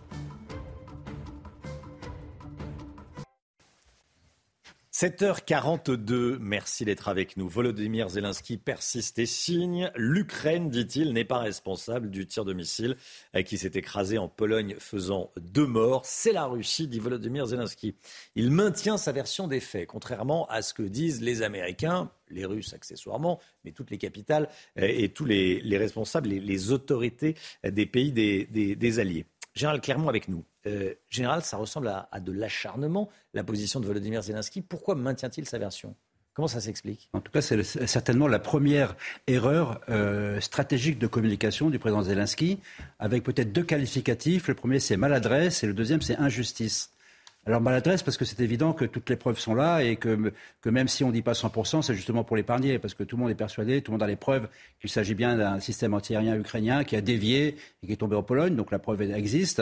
Et puis injustice parce qu'en fait, euh, il remet en cause la parole de la Pologne, en particulier du président polonais et du président américain, qui sont quand même ses principaux soutiens, en particulier la Pologne. Enfin, la Pologne, c'est le pays Europe qui pousse le plus pour aider l'Ukraine. C'est le pays qui accueille des milliers de réfugiés. Donc c'est vraiment très injuste vis-à-vis de la Pologne. Et je pense qu'il le vivent comme ça. Donc je pense qu'il a fait une grosse erreur, euh, le président. Alors pourquoi il a fait cette erreur? Ça, ça, nous ramène au premier sujet, qui est le sujet dans lequel il a le sentiment, il a compris que finalement, euh, on arrivait à un équilibre des forces dans cette guerre-là, et que le G20, la principale discussion, ça a été comment on arrête la guerre.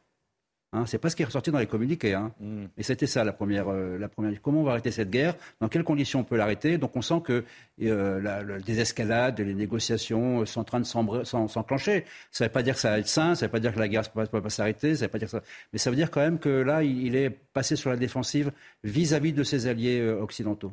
Merci beaucoup, mon général. Général Clermont avec nous ce matin. Il est 8h moins le quart. Le point photo de suite, Channel Housteau. Est-ce que les migrants sont une menace pour la France? Vous êtes 39% à répondre oui. C'est le résultat de notre dernier sondage CSA pour CNews qu'on vous dévoile en exclusivité ce matin. 13% d'entre vous pensent au contraire qu'ils représentent une opportunité pour notre pays.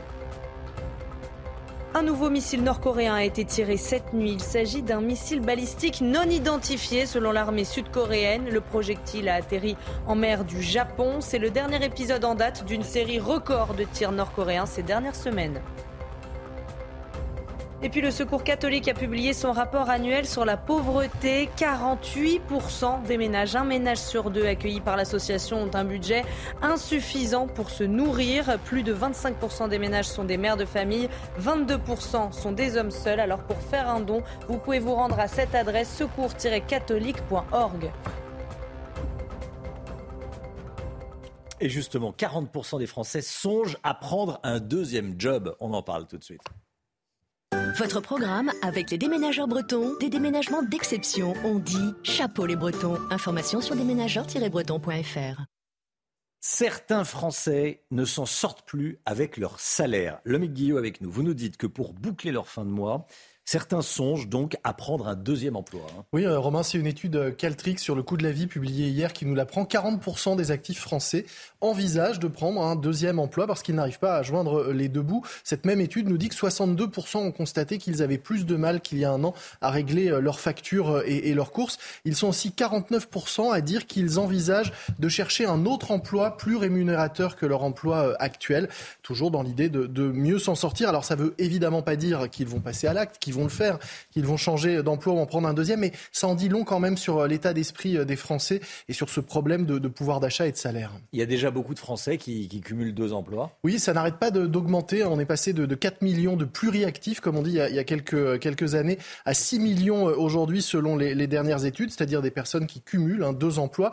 80% sont des employés qui ont des, emplois salariés, deux emplois en même temps salariés, souvent à, à temps partiel, et 20% exercent une activité en indépendant en plus d'un emploi salarié. À titre de comparaison, aux États-Unis, c'est un quart de la population qui a plusieurs Combien ça rapporte? On a des chiffres? Oui, c'est évidemment tout l'intérêt hein, de cumuler euh, des emplois pour la grande majorité, c'est d'améliorer euh, le, quotidien. C'est un complément de salaire qui est loin d'être négligeable. Hein. Regardez, 46% des personnes qui ont un, deuxième euh, emploi gagnent moins de 300 euros par mois avec ce, cet emploi supplémentaire, mais quand même, 37% gagnent de 300 à 1000 euros de plus par mois, 14% de 1000 à 3000 euros de plus par mois et 3% plus de 3000 euros de, de plus par mois. Reste malgré tout que ces chiffres interrogent. Hein. On se dit que dans un pays comme la France, on devrait quand même même pouvoir vivre, pouvoir vivre correctement avec un seul salaire, ce qui n'est visiblement pas le cas pour beaucoup d'entre nous.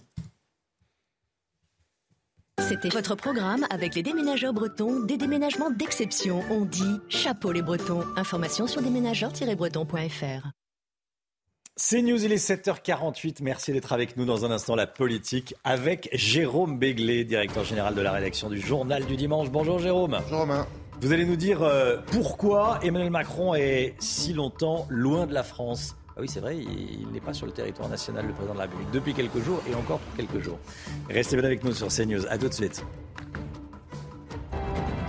Rendez-vous avec Sonia Mabrouk dans Midi News, du lundi au jeudi, de midi à 14h.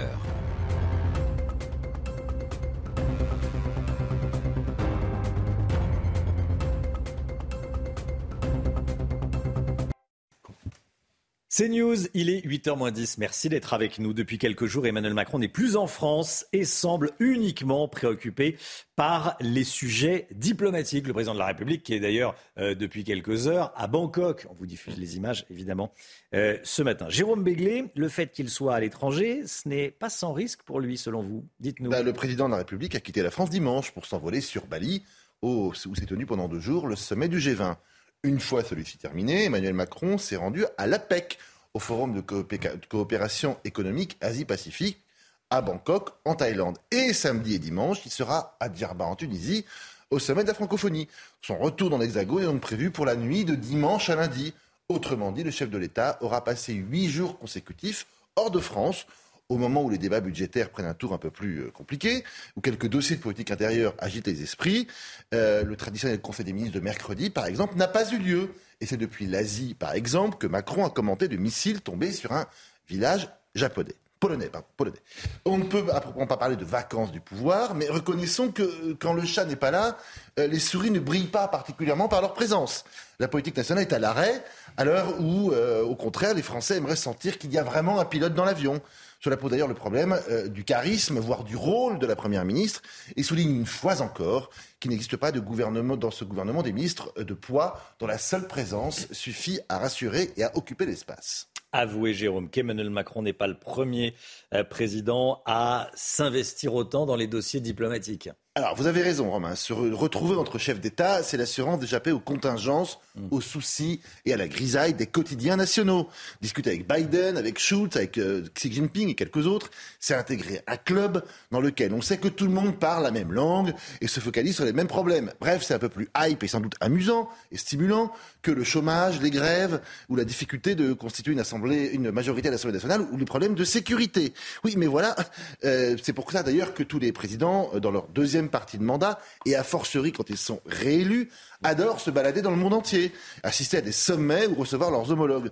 François Mitterrand, après 1988, n'a quasiment fait que cela. Mais il avait été le promoteur d'une grande idée, l'idée européenne. Idem pour Jacques Chirac. Et aujourd'hui, Emmanuel Macron n'échappe pas à cette tentation du grand large. Cela fait de belles images, mais les éclats de voix à l'Assemblée ou l'arrivée des bateaux de migrants à Toulon viennent rappeler un peu crûment euh, que nos concitoyens sont relativement insensibles à ce qui se passe à Bali, à Bangkok ou à Djerba. Euh, un président n'a jamais bâti sa popularité ou son bilan sur son activité sur la scène internationale. Mais en revanche, c'est sur ces sujets qu'il laissera, ou pas d'ailleurs, une trace dans l'histoire. Et c'est évidemment de cela euh, que s'occupe aujourd'hui Emmanuel Macron. Jérôme, le problème, c'est quoi? C'est que le président de la République s'occupe des sujets internationaux ce qui est dans ses fonctions, bon, euh, ou que la, qu'on n'entende pas assez la Première ministre on va dire que le partage des rôles, le partage des eaux n'est pas forcément très clair. C'est vrai que depuis une semaine, la politique est un peu à l'arrêt, vous l'aurez remarqué. Mmh. C'est un peu lié aussi à son absence sur le territoire national. On voit ici des, images qui nous euh, parviennent voilà, du président de la République à Bangkok, au sommet euh, de l'APEC, Asie Pacifique. Allez, 8h15, on va continuer à parler de l'international avec euh, Laurence Ferrari qui reçoit ce matin Vladimir Fedorovski, ancien diplomate russe, bien sûr. Allez, l'instant musique, comme tous les matins, on va découvrir un nouveau single d'Imagine Dragons. Votre programme vous est présenté par IG Conseil. Les économies d'énergie sont l'affaire de tous. Votre projet chauffage-isolation, notre mission de l'énergie sur un rythme entraînant et léger, c'est Imagine Dragons. Nouveau single, on vous fait découvrir Symphonie, écoutez.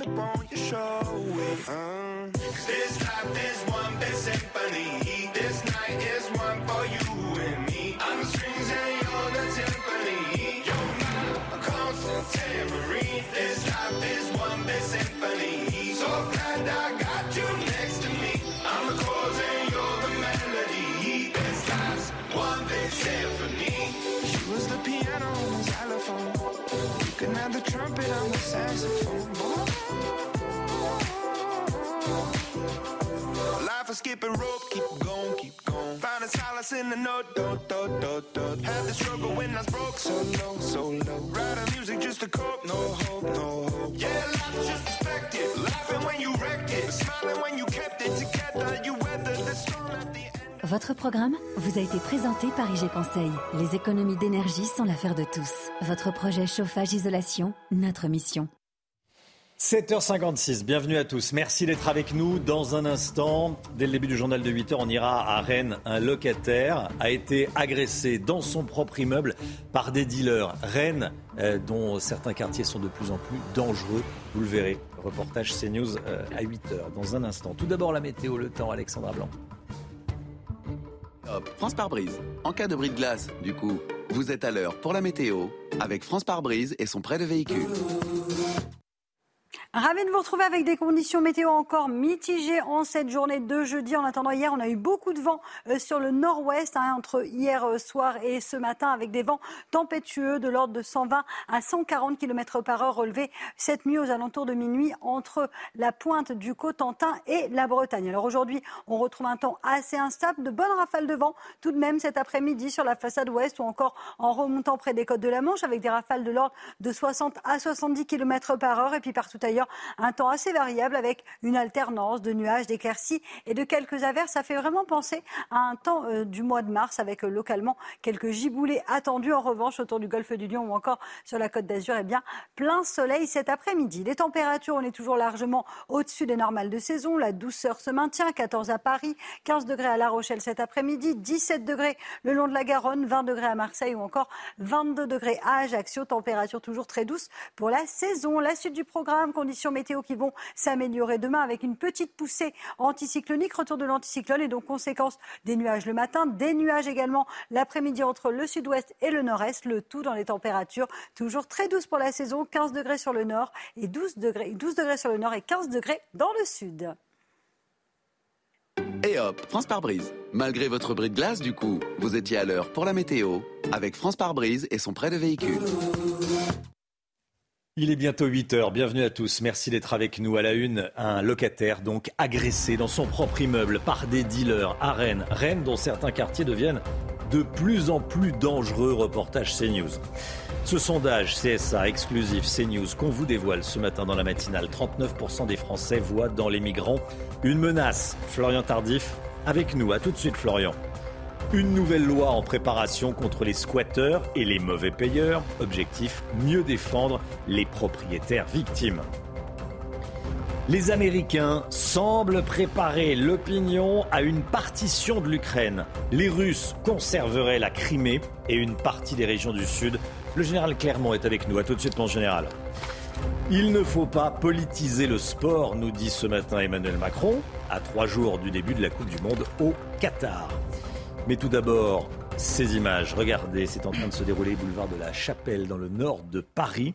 Et comme euh, vous le voyez sur ces images, il y a une forte présence policière, image de nuit. Il y a des gendarmes, gendarmerie euh, mobile et des policiers. Il semblerait, vous notez que j'utilise le conditionnel, euh, que ce camp de migrants soit en train d'être démantelé.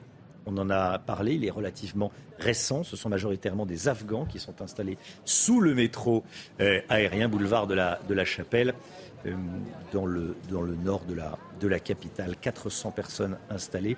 Le 27 octobre dernier, la préfecture de police de Paris avait d'ailleurs procédé à la mise à l'abri de migrants par manque de place dans les centres d'hébergement. Une partie était restée euh, sur place. Voilà des images que nous pouvons vous diffuser ce matin. À ce sujet, est-ce que les migrants sont une menace pour la France Vous êtes 39% à répondre oui.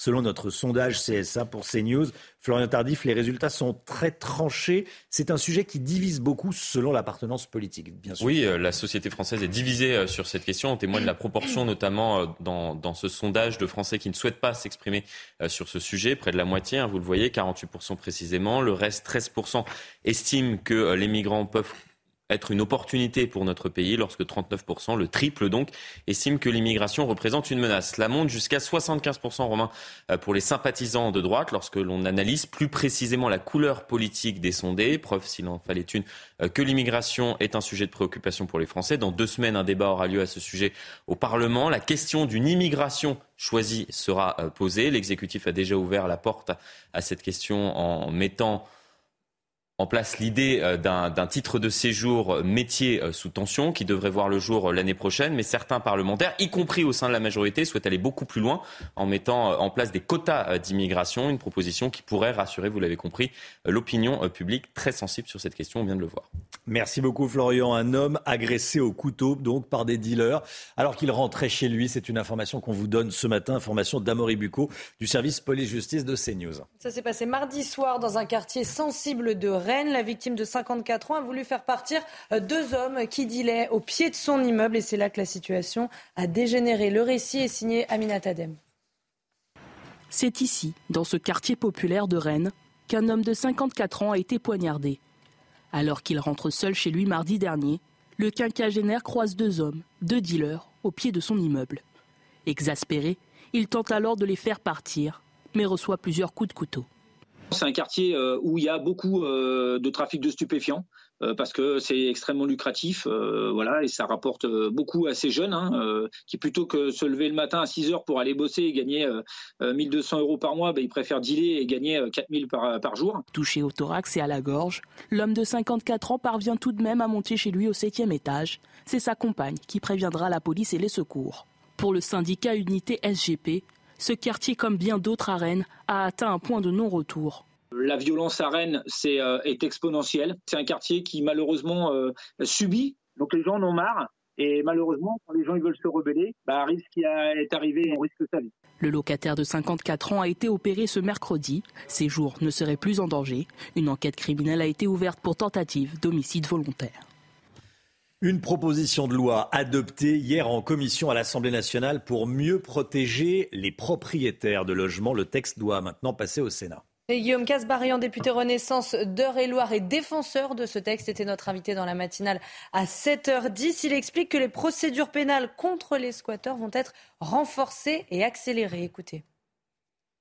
Là, ce qu'on fait avec cette nouvelle loi, c'est qu'on va venir renforcer les sanctions pénales qui pèsent sur les squatteurs. On va les tripler.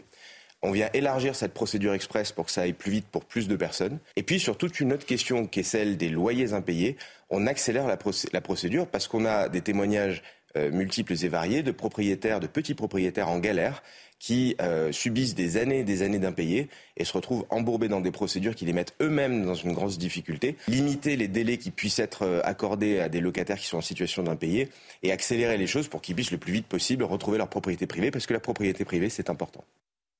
La guerre en Ukraine, on va se pencher sur cette information euh, très importante. Les États-Unis semblent préparer les esprits à une partition de l'Ukraine. Le chef d'état-major américain juge peu probable que l'Ukraine puisse déloger militairement la Russie de son territoire. Général Clermont, concrètement, ça veut dire que les Russes pourrait garder la Crimée et le, sud de l'Ukraine, une partie du sud de l'Ukraine hein, D'abord, replaçons le, le, contexte dans lequel tout ça a été dit. Une conférence de presse très importante euh, du chef des armées américaines, en présence du ministre de la Défense euh, américaine d'ailleurs, qui fait le point des combats, donc un point détaillé, euh, très précis, très utile.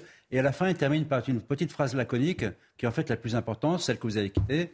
Il il y a peu de chances que finalement que les Ukrainiens arrivent à, à repousser les Russes en dehors de la totalité de l'Ukraine. Et cette phrase fait écho à une autre phrase qui était prononcée par le président Biden il y a quelques jours, dans laquelle il disait, dans, l'esprit, euh, nous avons rempli notre mission, l'Ukraine n'a pas été envahie par la Russie, sous-entendu, toute l'Ukraine n'a pas été envahie par la Russie, maintenant il faut, il faut passer à autre chose. Donc en fait, on assiste à une forme de virage stratégique euh, des, États-Unis, de, la, communauté internationale sur le thème. Euh, de toute façon, cette guerre arrive à une situation d'égalité, on le voit bien, les lignes ne vont pas bouger, euh, elle peut durer très longtemps, l'hiver arrive.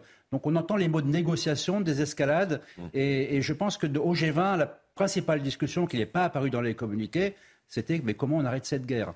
Donc euh, c'est pour ça que la réaction de Zelensky d'ailleurs sur l'affaire des missiles est un peu violente parce qu'il a senti que la communauté internationale est en train, en train pardon, de changer d'attitude. voilà le maintenant le, on a vu la carte, hein, la partition c'est pas encore fait, les combats vont continuer. Le, dans tous ces terrains ne sont pas forcément russes, mais c'est à partir de ça que les négociations vont euh, vraisemblablement commencer. C'est pas la fin de la guerre, mais la petite musique, il y a un signal faible, très faible. Euh, un peu plus que faible. Et la petite musique est en train de changer. Qui commence à être fort. Hein, un signal faible qui commence à être fort. C'est pour ça qu'on en parle ce matin dans la, matinale. Merci beaucoup, mon, général.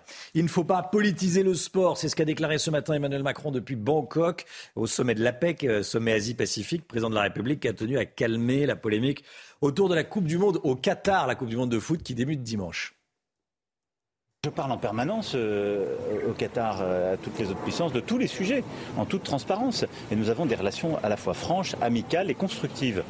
Et donc, euh, je pense que c'est une très mauvaise idée de politiser le sport, quelles qu'en soient les choses.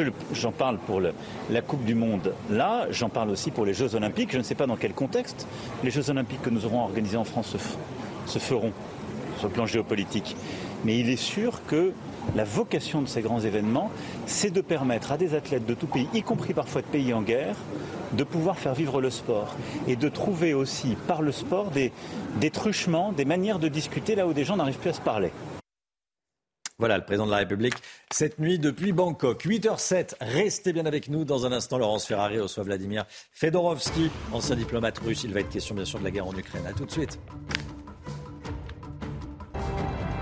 Rendez-vous avec Pascal Pro dans l'heure des pros, du lundi au vendredi de 9h à 10h30.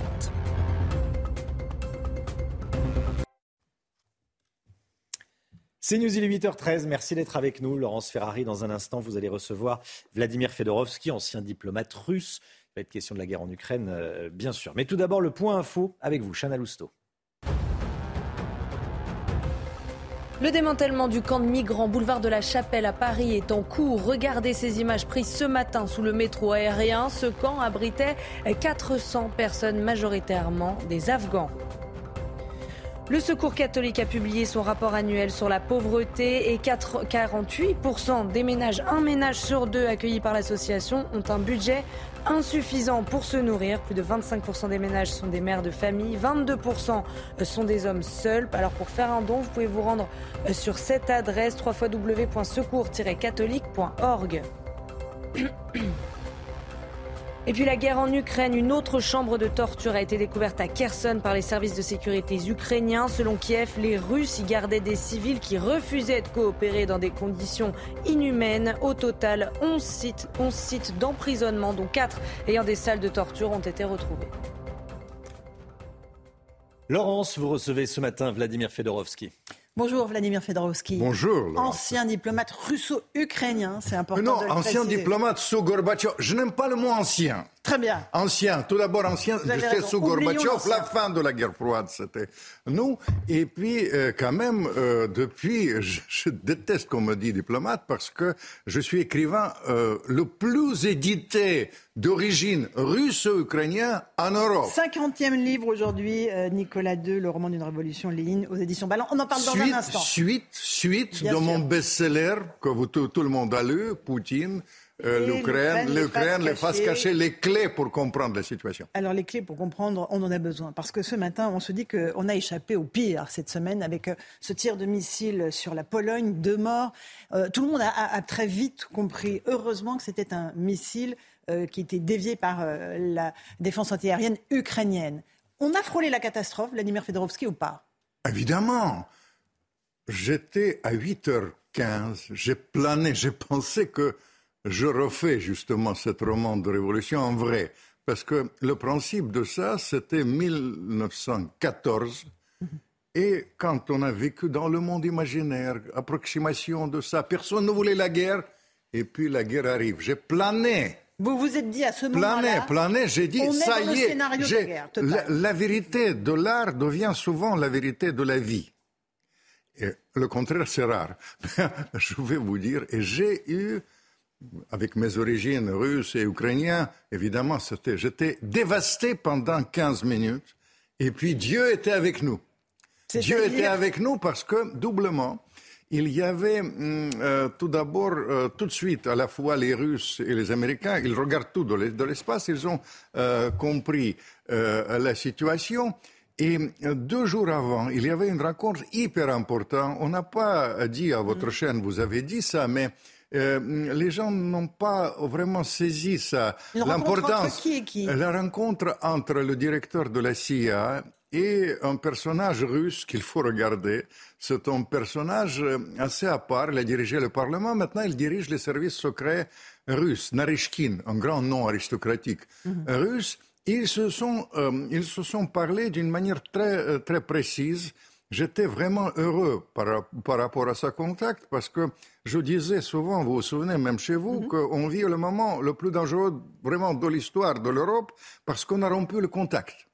Et à ce moment-là, contact était rétabli. Et je vais vous dire, le fait qu'ils ont concerté justement Deux les risques, avant. les Mhm. situations, a permis tout de suite de comprendre ça. Et il faut rendre l'hommage à Biden, Mhm. que je connu il y a beaucoup d'années, un sénateur pointu, peut-être en souvenir de notre travail pour- contre la guerre, pour sortir de la guerre froide. Il a tout de suite dit, et il faut le féliciter, parce que il a dit publiquement, ça, il faut avoir le courage. Et ça, à calmer le jeu. Il a dit c'est très peu probable que ce soit la Russie. peu, mais tout qui était, com- tout était compréhensible. Il, a- il était diplomate aussi. Il, il sait utiliser le mot. Je vais vous dire, l'art de la vie, c'est l'art de transformer les échecs en victoire. On a eu les échecs pour la paix, et puis d'un coup, cette, cette fusil nous donne presque une chance. parce que c'est. Espérons. Le le dialogue, vous nous dites, entre la Russie et les États-Unis a repris. Est-ce que cela veut dire qu'on s'achemine vers une phase de pourparlers, de négociation et d'ouverture de négociations entre la Russie et l'Ukraine Ou est-ce que c'est encore trop tôt? C'est prématuré de le dire, mais euh, j'ai participé vraiment euh, à la sortie de la guerre froide. Les préalables de négociation, il y a une négociation toujours dans l'ombre. Logique. Logique, etc. Et on prépare les choses. Il y avait les étapes. Tout d'abord, l'évolution euh, de l'opinion publique là-bas. J'étais aux États-Unis, j'étais frappé par ça. J'ai- Je les ai vus hum, après, euh, à peu près euh, tous de deux côtés. Et de deux côtés, j'ai senti ça. La volonté de désescalade. La volonté de désescalade, il y a un article qui a été publié par une sorte de gourou de l'époque d'Obama, Kupchan, elle s'appelait, elle s'occupait de l'Est, il publie à Washington Post, il a dit nous avons atteint les buts, buts stratégiques. Le but stratégique, c'est quoi? C'est découplage définitif entre la Russie et l'Allemagne pour casser cette complémentarité entre le gaz et le pétrole.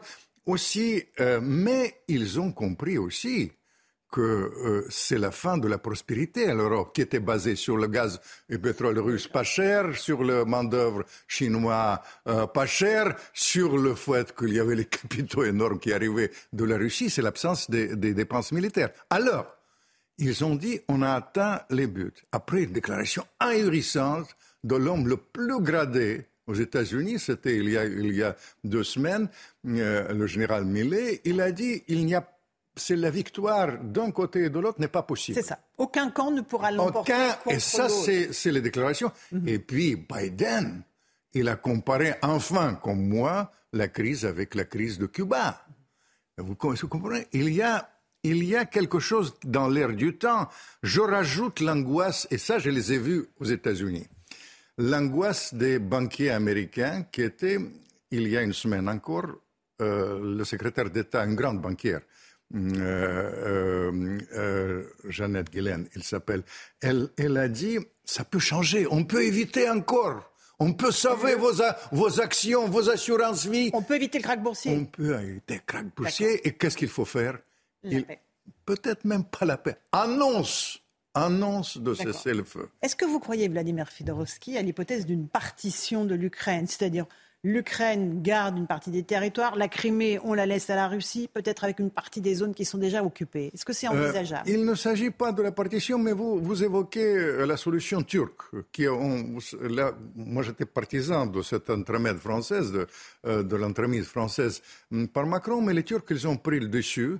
Ils ont négocié ça comme dans le souk. J'aime beaucoup les Turcs quand ils négocient ça.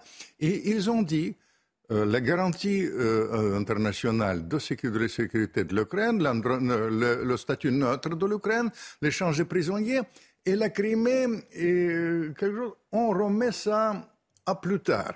C'est une astuce pour ne pas poser le problème de souveraineté sur ce plan-là, mais je reviens à mon expérience de la guerre froide. Euh, il se trouve que j'étais ami de, je suis allé avec lui pour participer à pousser, le- vraiment à assurer l'indépendance des pays baltes. Mais l'indépendance des pays baltes n'a jamais été reconnue par les Américains pendant toute la période de la, de la guerre froide.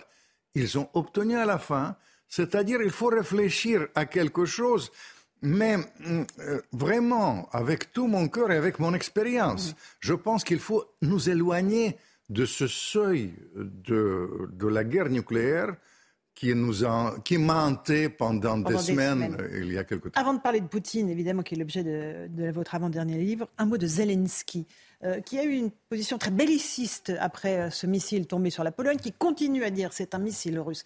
Est-ce que là, vous pensez qu'il a fait un faux pas? Vous savez, je ne voudrais pas utiliser euh, ce terme-là, mais il faut qu'il réfléchisse parce qu'il y a euh, le capital de soutien de l'Ukraine. Et, et, euh, je pense que dans la propagande ou dans la vie tout court, il faut donner un élément de la vérité. Il faut écouter les Américains, c'est les choses objectives. il ne faut pas compromettre ce, capital avec ces, déclarations. Il faut être très pointu dans ce genre d'affaires. Il s'agit quand même de la paix mondiale. Et euh, vous connaissez avec mes origines euh, ukrainiennes, je suis très attaché à l'Ukraine. Je pense que ce capital, c'est important pour l'avenir. Parce que dans cette affaire de hum, cesser le feu, c'est dans le genre de, la situation de Corée. Il faut éviter vietnamisation de, de, ça. Il faut éviter palestinisation de conflit avec les, actes terroristes. Vous connaissez euh, l'assassinat de cette, de cette philosophe Dugina, etc. Et il faut éviter aussi l'irénisation de la Russie, Ayatollah Poutine. Mais peut-être la solution coréenne, à la, euh, la cessez-le-feu. et, euh, et au fait, on arrête au moins cette euh, dégradation de la mmh, situation dans, dans, dans, le monde, parce que le dondon de la farce, c'est le, le, quand même, c'est l'Europe, c'est l'Afrique. C'est l'Europe. Et, l'Afrique aussi, parce que le président Macron, d'ailleurs, il a dit euh, il y a deux jours euh, sur la menace de la famine de l'Afrique, j'ai une grande sympathie pour les Africains. J'ai vécu en Afrique et je pense que le danger est là. Bon, alors on va parler de Poutine maintenant. Euh, Vladimir Poutine est en situation d'échec sur le terrain. On voit, il recule, il a libéré Kherson, il recule de plus en plus. Est-ce que Poutine peut négocier en position de faiblesse, oui ou non? Euh, c'est c'est pas la position de faiblesse. Vous savez, euh, on dit, on tape. Sur, Dieu sait que j'ai fait quatre livres sur lui. Je, vraiment, j'ai étudié le personnage. Hum, le personnage est, c'est vrai qu'il est orgueilleux. C'est vrai que son enfance, euh, quand il était élevé par la mafia, il est jusqu'au boutiste. Mhm. Il exige qu'il négocie dans la position de force. Mais j'ai parlé avec les grands Américains, notamment avec Kissinger. Il m'a dit qu'il faut euh, prendre en compte son passé de l'homme de service secret. Il mm. prend en compte ça. Je vais vous dire où il y a mon espoir sur ce plan-là. Il y a euh, les choses doubles. Vous dites euh, l'échec, mais son principal hum, acquis maintenant, qu'il continue à être soutenu par la population russe. Il n'y a pas de défection de l'opinion publique. non, il y, a, il y a la baisse de popularité dans les grandes villes, sur les, chez les jeunes, mais en gros, euh, surtout dans la Russie profonde, il est soutenu. Mais il y a une évolution de l'opinion publique. Mhm. Et quand je l'ai étudié, je sais qu'il était toujours sensible à l'évolution. Il regarde tous les jours les sondages, secrètes, parce mhm. qu'il y a les sondages. Ça, et je dois vous dire qu'il donne la même chose. Il donne euh, une chose qui est très importante pour moi la majorité de l'opinion publique russe aujourd'hui sans conteste et pour la négociation. Pour la négociation, pas pour la guerre. Pas pour la guerre. Et ça, c'est pour moi, c'est tout à fait significatif et ça, ça, nous donne une certaine chance. Il y a un autre sondage, je tiens à vous dire, ça m'a étonné encore plus. J'étais aux États-Unis, j'ouvre Spiegel, un grand journal. Les sondages incontestables en Allemagne, ils disent, vous savez, 40% des Allemands il pense que l'OTAN est responsable de la situation de la situation de l'Ukraine. L'OTAN. J'étais, mmh. j'ai relu, vous comprenez, j'ai dit Mais tout ça, c'est les éléments, l'évolution de ça, l'évolution de ça, les déclarations des banquiers. Les banquiers, si vous. J'ai fait quand même les dîners avec les banquiers aux États-Unis, ils parlent tout le temps de la paix. Mmh. De la paix. Et ça, c'est pour moi. Et je dis, oh, il y a une chose que j'ai toujours soutenu ce plan Marshall pour reconstituer l'Ukraine. L'Ukraine a aussi besoin euh, hmm. d'être reconstituée. Dans quelle temporalité on pourrait aboutir à des négociations? Est-ce qu'on parle de jours, de semaines, de mois? Est-ce qu'il faudra attendre le printemps ou est-ce que quelque chose peut se débloquer avant l'hiver, Vladimir Fedorovski euh, Je vais vous dire, je crois beaucoup à un rôle des généraux. Et le général principal là-dedans, c'est le général hiver. Je pense que l'hiver peut donner euh, une, une certaine espoir, mais la tonalité, la tonalité de ces déclarations, euh, je vois, hmm, il y a une chose que, qui m'a étonné. Euh, je connais bien Lavrov, qui était mhm. là-bas à Bali. Hmm, il a insisté pour que la déclaration là-bas du G20 a été, a été unanime. Mhm. Dans cette déclaration, il y a plusieurs facettes. Évidemment, les Chinois, ils ont été plutôt avec les Russes, complaisants, etc. Mais en même temps, la déclaration aussi va dans le sens de majorité de pays. Mm. La majorité de pays maintenant de, du monde exige le cessez-le-feu.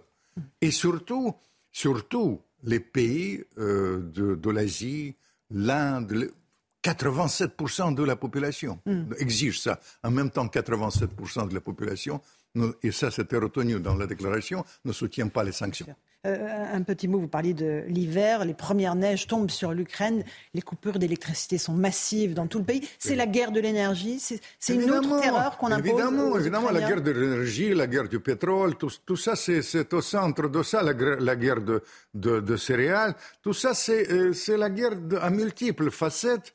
Mais je vais vous dire, il faut penser, puisque faut, les gens souffrent là-bas mm-hmm. aussi. Pourquoi c'est si urgent pour moi? D'essayer de donner une certaine perspective. Et je comprends bien que, vous savez, la réaction, des, Ukrainiens, ils disent non, non, non, on va aller jusqu'au bout.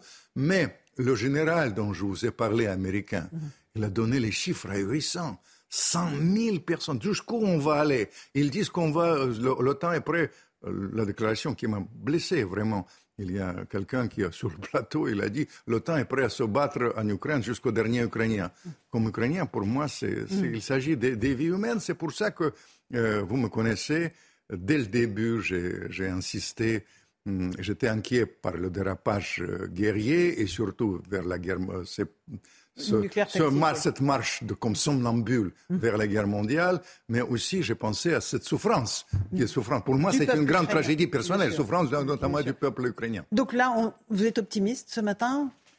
Je suis moins, moins, pessimiste, qu'avant, parce que hum, il y avait un moment, j'ai donné les scénarios et chaque scénario pointu nous ramenait à la guerre mondiale. Mmh le fait qu'on a repris les contacts, parce que pourquoi on a vécu hum, dans, dans la période pire que la guerre froide? Pas de contact et le mélange de genres entre la propagande et la politique réelle, l'approximation des analystes, tout ce que je décris dans le roman euh, d'une révolution à propos de la Première Guerre mondiale, on a vécu. Simplement, nous avons cette fois-ci une différence de taille, pour être franc. C'est les armes nucléaires. Absolument. Et c'est ce qui fait peur à tout le monde. Vladimir Fedorovski, Poutine et l'Ukraine, les faces cachées, un monde de tous les dangers. C'est votre premier livre. Et le tout dernier, c'est Nicolas II, le roman d'une révolution chez Lénine. Euh, c'est c'est cinquantième livre quand même. Pour le premier, c'était avant-dernier, pas premier. Vous reviendrez dans Punchline pour me parler de ce livre avec, avec joie. Merci beaucoup d'être venu ce matin. Sur CNews, à vous, Romain pour la suite. C'est News, il est 8h30. Merci à vous, Laurence Ferrari, et à votre invité Vladimir Fedorovski. L'équipe de la matinale est là. On est avec Chana Lousteau, Florian Tardif, le général Clermont et le Mic Guillot. À la une ce matin, cette histoire, cette information, l'insécurité sur le lieu de travail. C'est ce que subissent quasi quotidiennement les conseillers de Pôle emploi. Un chiffre 14 000 agressions de conseillers Pôle emploi sur un an, un an en 2021. Incivilité, parfois violence physique, Chana. Hein. Vous l'avez dit, les agressions sont de plus en plus nombreuses. voyez ce reportage dans la région bordelaise avec Jérôme Rampenou et Antoine Estève. Des insultes, des menaces, des bousculades. La plupart des employés de Pôle emploi au contact avec le public ont déjà vécu une situation d'agression sur leur lieu de travail. J'ai été strangulée, tout simplement pour un document qui était parti en automatique à un demandeur d'emploi, à une demandeur d'emploi qui est arrivée énervée et qui euh, n'en voulait pas à ma personne, en voulait à l'établissement. Et le défouloir, ben, c'est l'agent qui est en face de, de soi. La plupart des incivilités ont lieu après l'annonce d'une mauvaise nouvelle, le demandeur d'emploi qui voit ses indemnités baisser par exemple. À l'accueil, 75% des demandes, c'est sur de l'indemnisation. Aujourd'hui, vous rentrez dans un pôle emploi à l'accueil, vous n'avez pas de conseiller indemnisation c'est soit des conseillers en CDD insuffisamment formés ou des conseillers à dominante emploi qui n'ont pas les compétences pour pouvoir répondre aux demandeurs d'emploi. Les envois de courriers automatiques sont aussi une source d'énervement pour beaucoup de demandeurs d'emploi. Les conseillers demandent plus de moyens humains pour expliquer les dossiers en face à face pendant des rendez-vous sans protection particulière. On n'est pas dans une banque, c'est pas Fort Knox. On a une vraie relation de proximité avec les demandeurs d'emploi. Pour le, le, métier du conseiller, c'est quand même de l'accompagnement. Accompagner derrière une glace, pour nous, c'est pas souhaitable. Depuis l'année 2020, les agressions verbales et physiques à l'encontre des conseillers de Pôle emploi ont bondi. L'an dernier, ils en ont signalé plus de 14 000 à leur direction. Ces images, regardez le démantèlement du camp de migrants du boulevard de la Chapelle dont on vous parlait il y a quelques jours sur, euh, sur CNews, démantèlement en cours, image tournée par nos équipes ce matin. le boulevard de la Chapelle, c'est dans le nord de la, de la capitale. C'est un campement essentiellement d'Afghans sous le métro euh, aérien. L'appel à l'aide au sujet des migrants. Appel à l'aide de la maire de Calais, Natacha Bouchard. Les Calaisiens subissent depuis, euh, plusieurs dizaines d'années la présence de migrants. Ils subissent également la présence des passeurs dans la ville, les passeurs qui sont extrêmement violents. Euh, les habitants de Calais qui n'ont pas le droit à la sécurité, comme tout le monde, qui n'ont pas le droit à la sérénité, tout simplement. Natacha Bouchard fait des propositions dans le point ce matin. Je voulais qu'on en parle. Oui, notamment la création d'un lieu d'accueil fermé en France qui permettrait d'examiner la situation des illégaux. Elle demande également aux Anglais de lutter contre le travail au noir qui est très développé de l'autre côté de la Manche et qui attire tous ces migrants. Selon elle, le Royaume-Uni est souvent présenté comme l'Eldorado à tort. Et justement, nous avons rencontré des migrants qui rêvent de Grande-Bretagne à Calais, Jade Cancard et Fabrice Elsner. Dans cette rue de Calais, ils sont des dizaines d'exilés à attendre de pouvoir rejoindre l'Angleterre. Obeid est un Afghan de 24 ans. Il vit ici depuis plusieurs semaines et a déjà tenté à trois reprises de traverser la Manche. Je sais que c'est dangereux. Je l'ai vu quand j'ai traversé la Méditerranée pour aller en Grèce. Là-bas, j'ai pu travailler pour me payer ces traversées de la Manche. Depuis Calais, on paie environ 2000 euros. Si on part de Dunkerque, c'est environ 1500. Je veux aller en Angleterre parce que là-bas, ils aident les réfugiés, ils leur donnent une chance. Quelques tentes plus loin, Ramat, 19 ans, vient lui aussi d'Afghanistan. Il veut retrouver son grand frère qui est en Angleterre pour commencer une nouvelle vie. Les pieds encore mouillés, il nous raconte avoir tenté il y a deux jours la traversée au péril de sa vie. Je ne sais pas nager. Je n'ai jamais nagé de ma vie. Bien sûr que j'ai peur de traverser la mer. Le bateau est haut comme ça et il peut y avoir un mètre de vague. Tout le monde peut mourir. Si ce n'est pas noyé, ça peut être à cause du froid. J'accepte l'idée de mourir. Malgré les risques, dans quelques jours, Ramat et d'autres exilés du camp tenteront de nouveau d'atteindre les côtes anglaises. Bonne nouvelle pour les victimes de squatteurs. Une proposition de loi a été adoptée hier en commission à l'Assemblée nationale pour mieux protéger les propriétaires. Le texte doit maintenant passer au Sénat. Guillaume Casbarian est le député Renaissance de Réloir qui défend ce texte. Il était euh, en direct dans la matinale. Je l'interrogeais à 7h10. Vous étiez peut-être là. Selon lui, cette loi permettra d'accélérer les procédures et de sanctionner plus durement les, les squatteurs. Regardez, réécoutez. On va réduire tous les temps morts de la procédure, tous les, temps légaux, si vous voulez, de la procédure, le but étant d'aller le plus vite possible. Vous l'avez dit euh, tout à l'heure, la propriété privée, c'est un droit constitutionnel. Il y a aussi la question du droit au logement. Vous pouvez avoir des accidents de la vie pour certains locataires de bonne foi, qui, un mois ou deux, etc. J'entends les propriétaires qui, qui, vont dire, c'est pas à moi de payer tout à fait. pour les accidents de la vie de mon, de mon locataire. Tout à fait. Et c'est pour ça qu'on veut accélérer les procédures dans le cas d'impayés. On ne peut pas, en France, du jour au lendemain, sortir en 48 heures quelqu'un qui arrête de payer votre loyer parce qu'il y a un droit au logement et parce qu'il est constitutionnel lui aussi et parce qu'on peut entendre qu'il puisse y avoir un accident de la vie. Par contre, il est inacceptable que vous soyez obligé d'attendre 3, 4, 5, parfois 6 ans de procédure quand vous êtes dans une situation d'impayé. Il faut trouver le bon équilibre. Notre objectif, c'est de le raccourcir et de l'équilibrer au maximum. Euh, en restant dans le respect de notre Constitution et le respect de ces deux principes, droit de propriété et droit au logement. Parce que si on protège mieux les, propriétaires, ils demanderont moins de caution, de, euh, de, sécurité. S'ils peuvent expulser ceux qui ne payent pas. Euh, Ça, j'en suis convaincu, je le dis moi-même dans mon rapport. Ce qui fait que d'ailleurs, dans certains pays, on ne vous demande pas toute la paperasse, les cautions, les garants, etc. On vous demande quelques semaines d'avance de loyer parce qu'il y a des procédures qui font que quand vous arrêtez de payer, vous sortez beaucoup plus vite. En France, si beaucoup de propriétaires demandent des pièces justificatives à répétition et en paquet, c'est parce qu'ils ont peur de ces procédures-là. Le fait de flexibiliser euh, et de mieux euh, mmh. prendre en compte ces situations d'impayés et de les accélérer, je crois, c'est de nature à protéger en fait l'immense majorité des locataires qui payent correctement leur loyer, leur permettre d'accéder au marché locatif et ils auront probablement beaucoup moins de pièces justificatives à fournir. La guerre en Ukraine à présent, la guerre en Ukraine et euh, Volodymyr Zelensky qui persiste et signe. L'Ukraine n'est pas responsable du missile qui s'est écrasé en Pologne. C'est bien la Russie qui est à l'origine de ce tir, dit euh, le président euh, ukrainien Volodymyr Zelensky qui maintient sa version des faits. Général Clermont avec nous, ça ressemble à de l'acharnement. Comment ça s'explique? C'est une situation très particulière qu'on n'avait pas connue en neuf mois de guerre. En réalité, c'est la première erreur de communication, la première erreur même stratégique euh, du président Zelensky, qui se résume en deux mots, maladresse et injustice.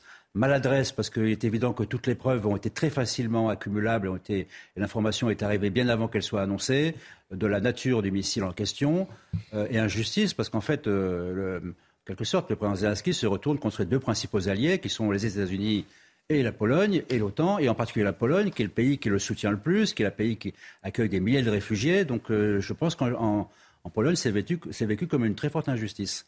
Euh, après, pourquoi cet état d'esprit? Je pense que c'est lié au fait, euh, l'autre point qu'on a développé dans le journal, c'est le fait qu'actuellement, il, il, sent bien qu'on parle beaucoup plus de négociations, de cessez-le-feu, euh, plutôt que d'escalade. Euh, et donc, comme lui, il souhaite récupérer la totalité de l'intégrité territoriale, l'Ukraine compris, totalité du Donbass, et que les Américains sont en train de dire que ça ne va pas être possible parce que le rapport des forces ne va pas le permettre, euh, je pense qu'il est sur une position défensive. Donc, c'est aussi un message euh, qu'il envoie au, un espèce de coup de pied qu'il envoie aux Occidentaux, dont il sent que le soutien va changer de nature. Merci mon général.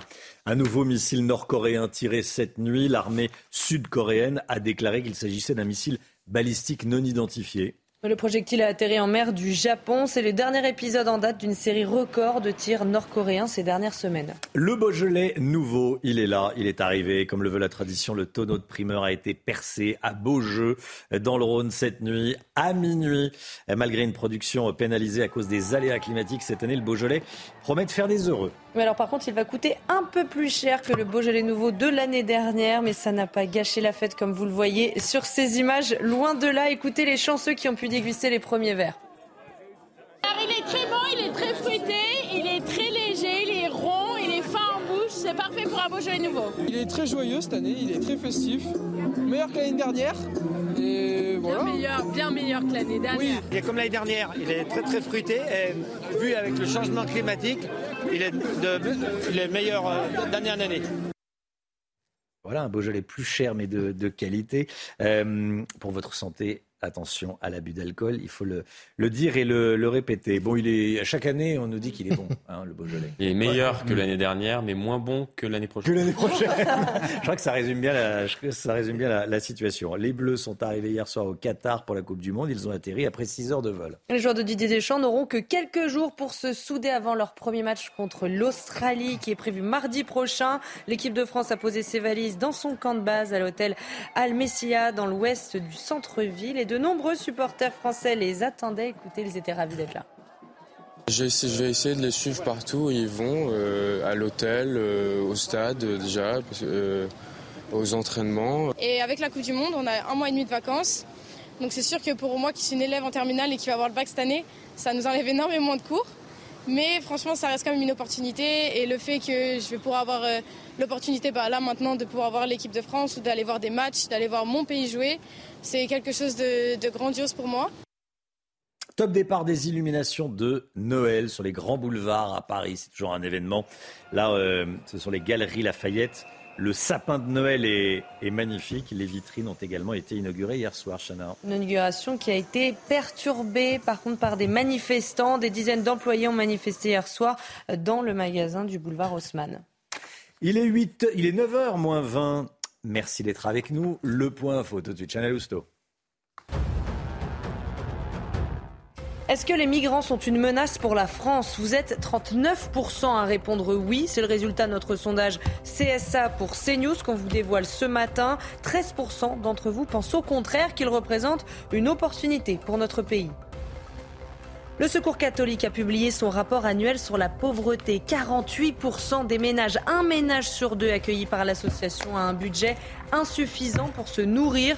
Plus de 25% de ces ménages sont des mères de famille, 22% sont des hommes seuls. Alors pour faire un don, vous pouvez aller sur cette adresse www.secours-catholique.org. Et puis Joe Biden va devoir cohabiter, c'est officiel. Les républicains prennent le contrôle de la Chambre américaine des représentants. Le républicain Kevin McCarthy devrait prendre la tête de la Chambre. Quant à Joe Biden, il s'est dit prêt à travailler avec quiconque. Balance. Little Balance, les balances et impédance mètres, sans pile et connectés. La santé avec le docteur Brigitte Millot. Bonjour docteur, bonjour, Brigitte. Et tout le monde s'inquiète pour l'adaptation de nos footballeurs, pour le fait qu'ils aient peut-être des difficultés à s'adapter au climat au Qatar. Il faut dire qu'il fait beaucoup plus chaud au Qatar qu'en France. Un peu plus chaud. 30 degrés, aux alentours de 30 degrés et une dizaine de degrés actuellement en France. Vous nous dites ce matin qu'il faut quand même relativiser les impacts de la température et du climat sur la santé. Expliquez-nous. Oui, je vais y revenir, mais avant, je voulais vous faire part de mes grandes connaissances footballistique. pendant, des années. personne n'en doute. pendant des années, quand j'étais petite, et je ne pense pas être la seule dans ce cas-là, j'ai cru que quand une équipe jouait à l'extérieur, elle jouait dehors. Donc, voilà. Euh, donc pour revenir à alors que c'est le fait qu'elle ne joue pas dans sa ville, dans son stade. Et, à domicile à la maison. Donc voilà. Euh, non, tout ça pour dire effectivement, tout le monde dit attention, cette grande différence entre le climat à, Clairefontaine et le climat au Qatar. Euh, voilà. Si on a d'abord, on n'a pas connu de grandes périodes de froid n'est-ce ah, pas, Alex? Euh, En France, euh, même si ça s'est un peu rafraîchi depuis quelques jours. Ils ont l'habitude de jouer à 25-30 degrés. C'est les températures qu'on a au mois de mai. Voilà. Et ensuite, si on a reporté cette 22e Coupe du Monde au mois de novembre, c'est justement pour avoir des températures plus adaptées euh, à la pratique du, football. donc c'est déjà cette différence, on va relativiser. Ensuite, on pourrait se dire décalage horaire. Décalage horaire, il y a deux, heures de différence. Hein. Donc je pense que l'horloge biologique de nos jeunes joueurs, ils sont jeunes, hein, ils sont jeunes, ils sont des athlètes, ils sont en pleine forme, ils sont voilà, ça ne va pas avoir de répercussions terribles ni sur leur sommeil, ni sur des troubles digestifs qu'on peut avoir avec un vrai décalage horaire. Donc je pense que ça, ils vont arriver à le gérer. Après, euh, je me suis renseignée un petit peu, puisque j'ai pas de grande connaissance, je me suis renseignée un petit peu sur ce qui s'était passé, notamment en 2014 lors de la Coupe du Monde au Brésil, parce que au point de vue climat, c'était à peu mm. près euh, similaire. Et en fait, il y avait une étude qui a été faite a posteriori, et c'était pas tellement le décalage horaire qui comptait. Il y avait deux choses qui comptaient, qui étaient des facteurs décisifs dans les performances des joueurs. C'était d'abord la proximité avec le pays. Donc les pays proches du Brésil euh, avaient des performances meilleures que les pays qui étaient loin. Euh, et puis, il y avait essentiellement l'hygrométrie. L'hygrométrie, c'est l'humidité de l'air.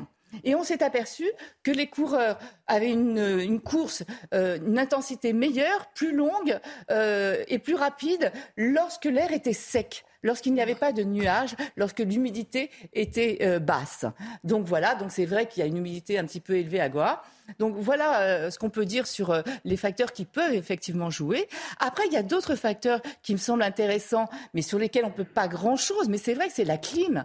Parce qu'en fait, Doha, ça vit au rythme de l'air conditionné en permanence. C'est vrai, vous rentrez en permanence dans des endroits hyper conditionnés. On subit les chaud-froid, quoi. Oui, Or, en fait, il ne faut pas qu'il y ait plus de, différence. Il ne faut pas que la clim soit à plus de 6 degrés d'écart entre l'air extérieur et l'air intérieur. Ça, ils peuvent pas trop le maîtriser. En revanche, ce que l'on sait, c'est que ça entraîne des déshydratations, des déshydratations des muqueuses nasales, des muqueuses de la gorge et des muqueuses oculaires. Donc, ce qu'on peut faire, c'est essayer de les protéger quand ils sont à la clim avec des lunettes, tout simplement pour les yeux, et, des, euh, des petits foulards qui maintiennent l'humidité pour éviter cette déshydratation. Parce que quand les muqueuses sont déshydratées, elles sont plus sensibles à attraper toutes les infections qu'il y a. Donc, la clim, faire attention. Ça, c'est important. Et ensuite, il y a une chose à laquelle, malheureusement, effectivement, là, on ne peut rien, c'est la pollution. Moi, je suis allée voir le classement de la pollution. En fait, le Qatar arrive en 13e position des pays les plus pollués. Nous, en France, on est en 84e position. À cause des voitures? Bah, à cause de l'industrie, des voitures, peut-être de la préparation aussi depuis dix ans euh, à, recevoir cette Coupe du Monde. Enfin voilà, donc tout ça, tout ça pour dire que la pollution, là on peut pas grand-chose, mais peut-être pourquoi pas. On sait que la pollution, ça peut avoir des impacts quand même sur l'oxygénation des muscles. Donc il faut peut-être y penser, peut-être prévoir. On va pas remettre les masques, mais en tout cas, euh, ce sont deux choses qui peuvent effectivement jouer. Après, N'oublions pas qu'ils sont hyper bien préparés. Euh, il y a des médecins, il y a des masseurs kinés. Ils ont un, ils ont un chef cuisinier qui, qui fait les, les menus avec leurs médecins. Enfin, tout ça, voilà, c'est des athlètes de haut niveau. Ils sont jeunes. Ne s'inquiète pas. Bah, en tout cas, on ne pourra pas dire que ce sont les événements extérieurs qui auront une influence sur leur performance. En revanche, ce qu'on peut dire, c'est allez les gars, allez-y, ça va durer jusqu'à la fin décembre. On espère que vous serez là jusqu'à la fin décembre. Et en fin décembre, il fera encore plus frais que maintenant à Doha. voilà. Vous nous avez rassuré, Brigitte. Merci. Programme avec Little Balance. Little Balance, balance et impédance mètre, sans pile et connecté.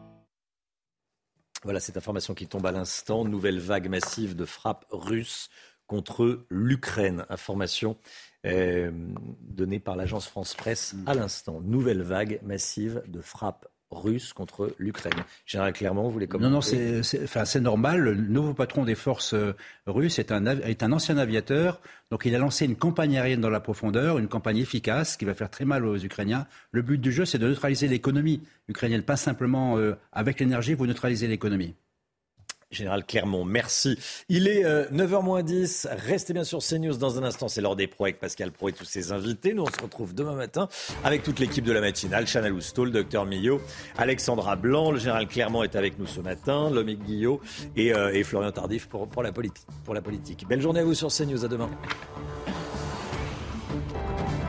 Tout de suite, Pascal Pro dans l'heure des pros.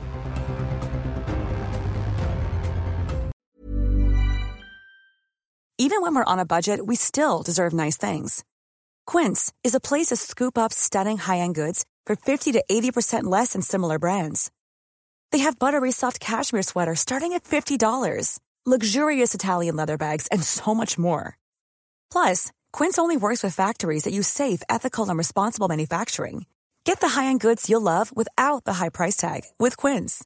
Go to quince.com/style for free shipping and 365-day returns.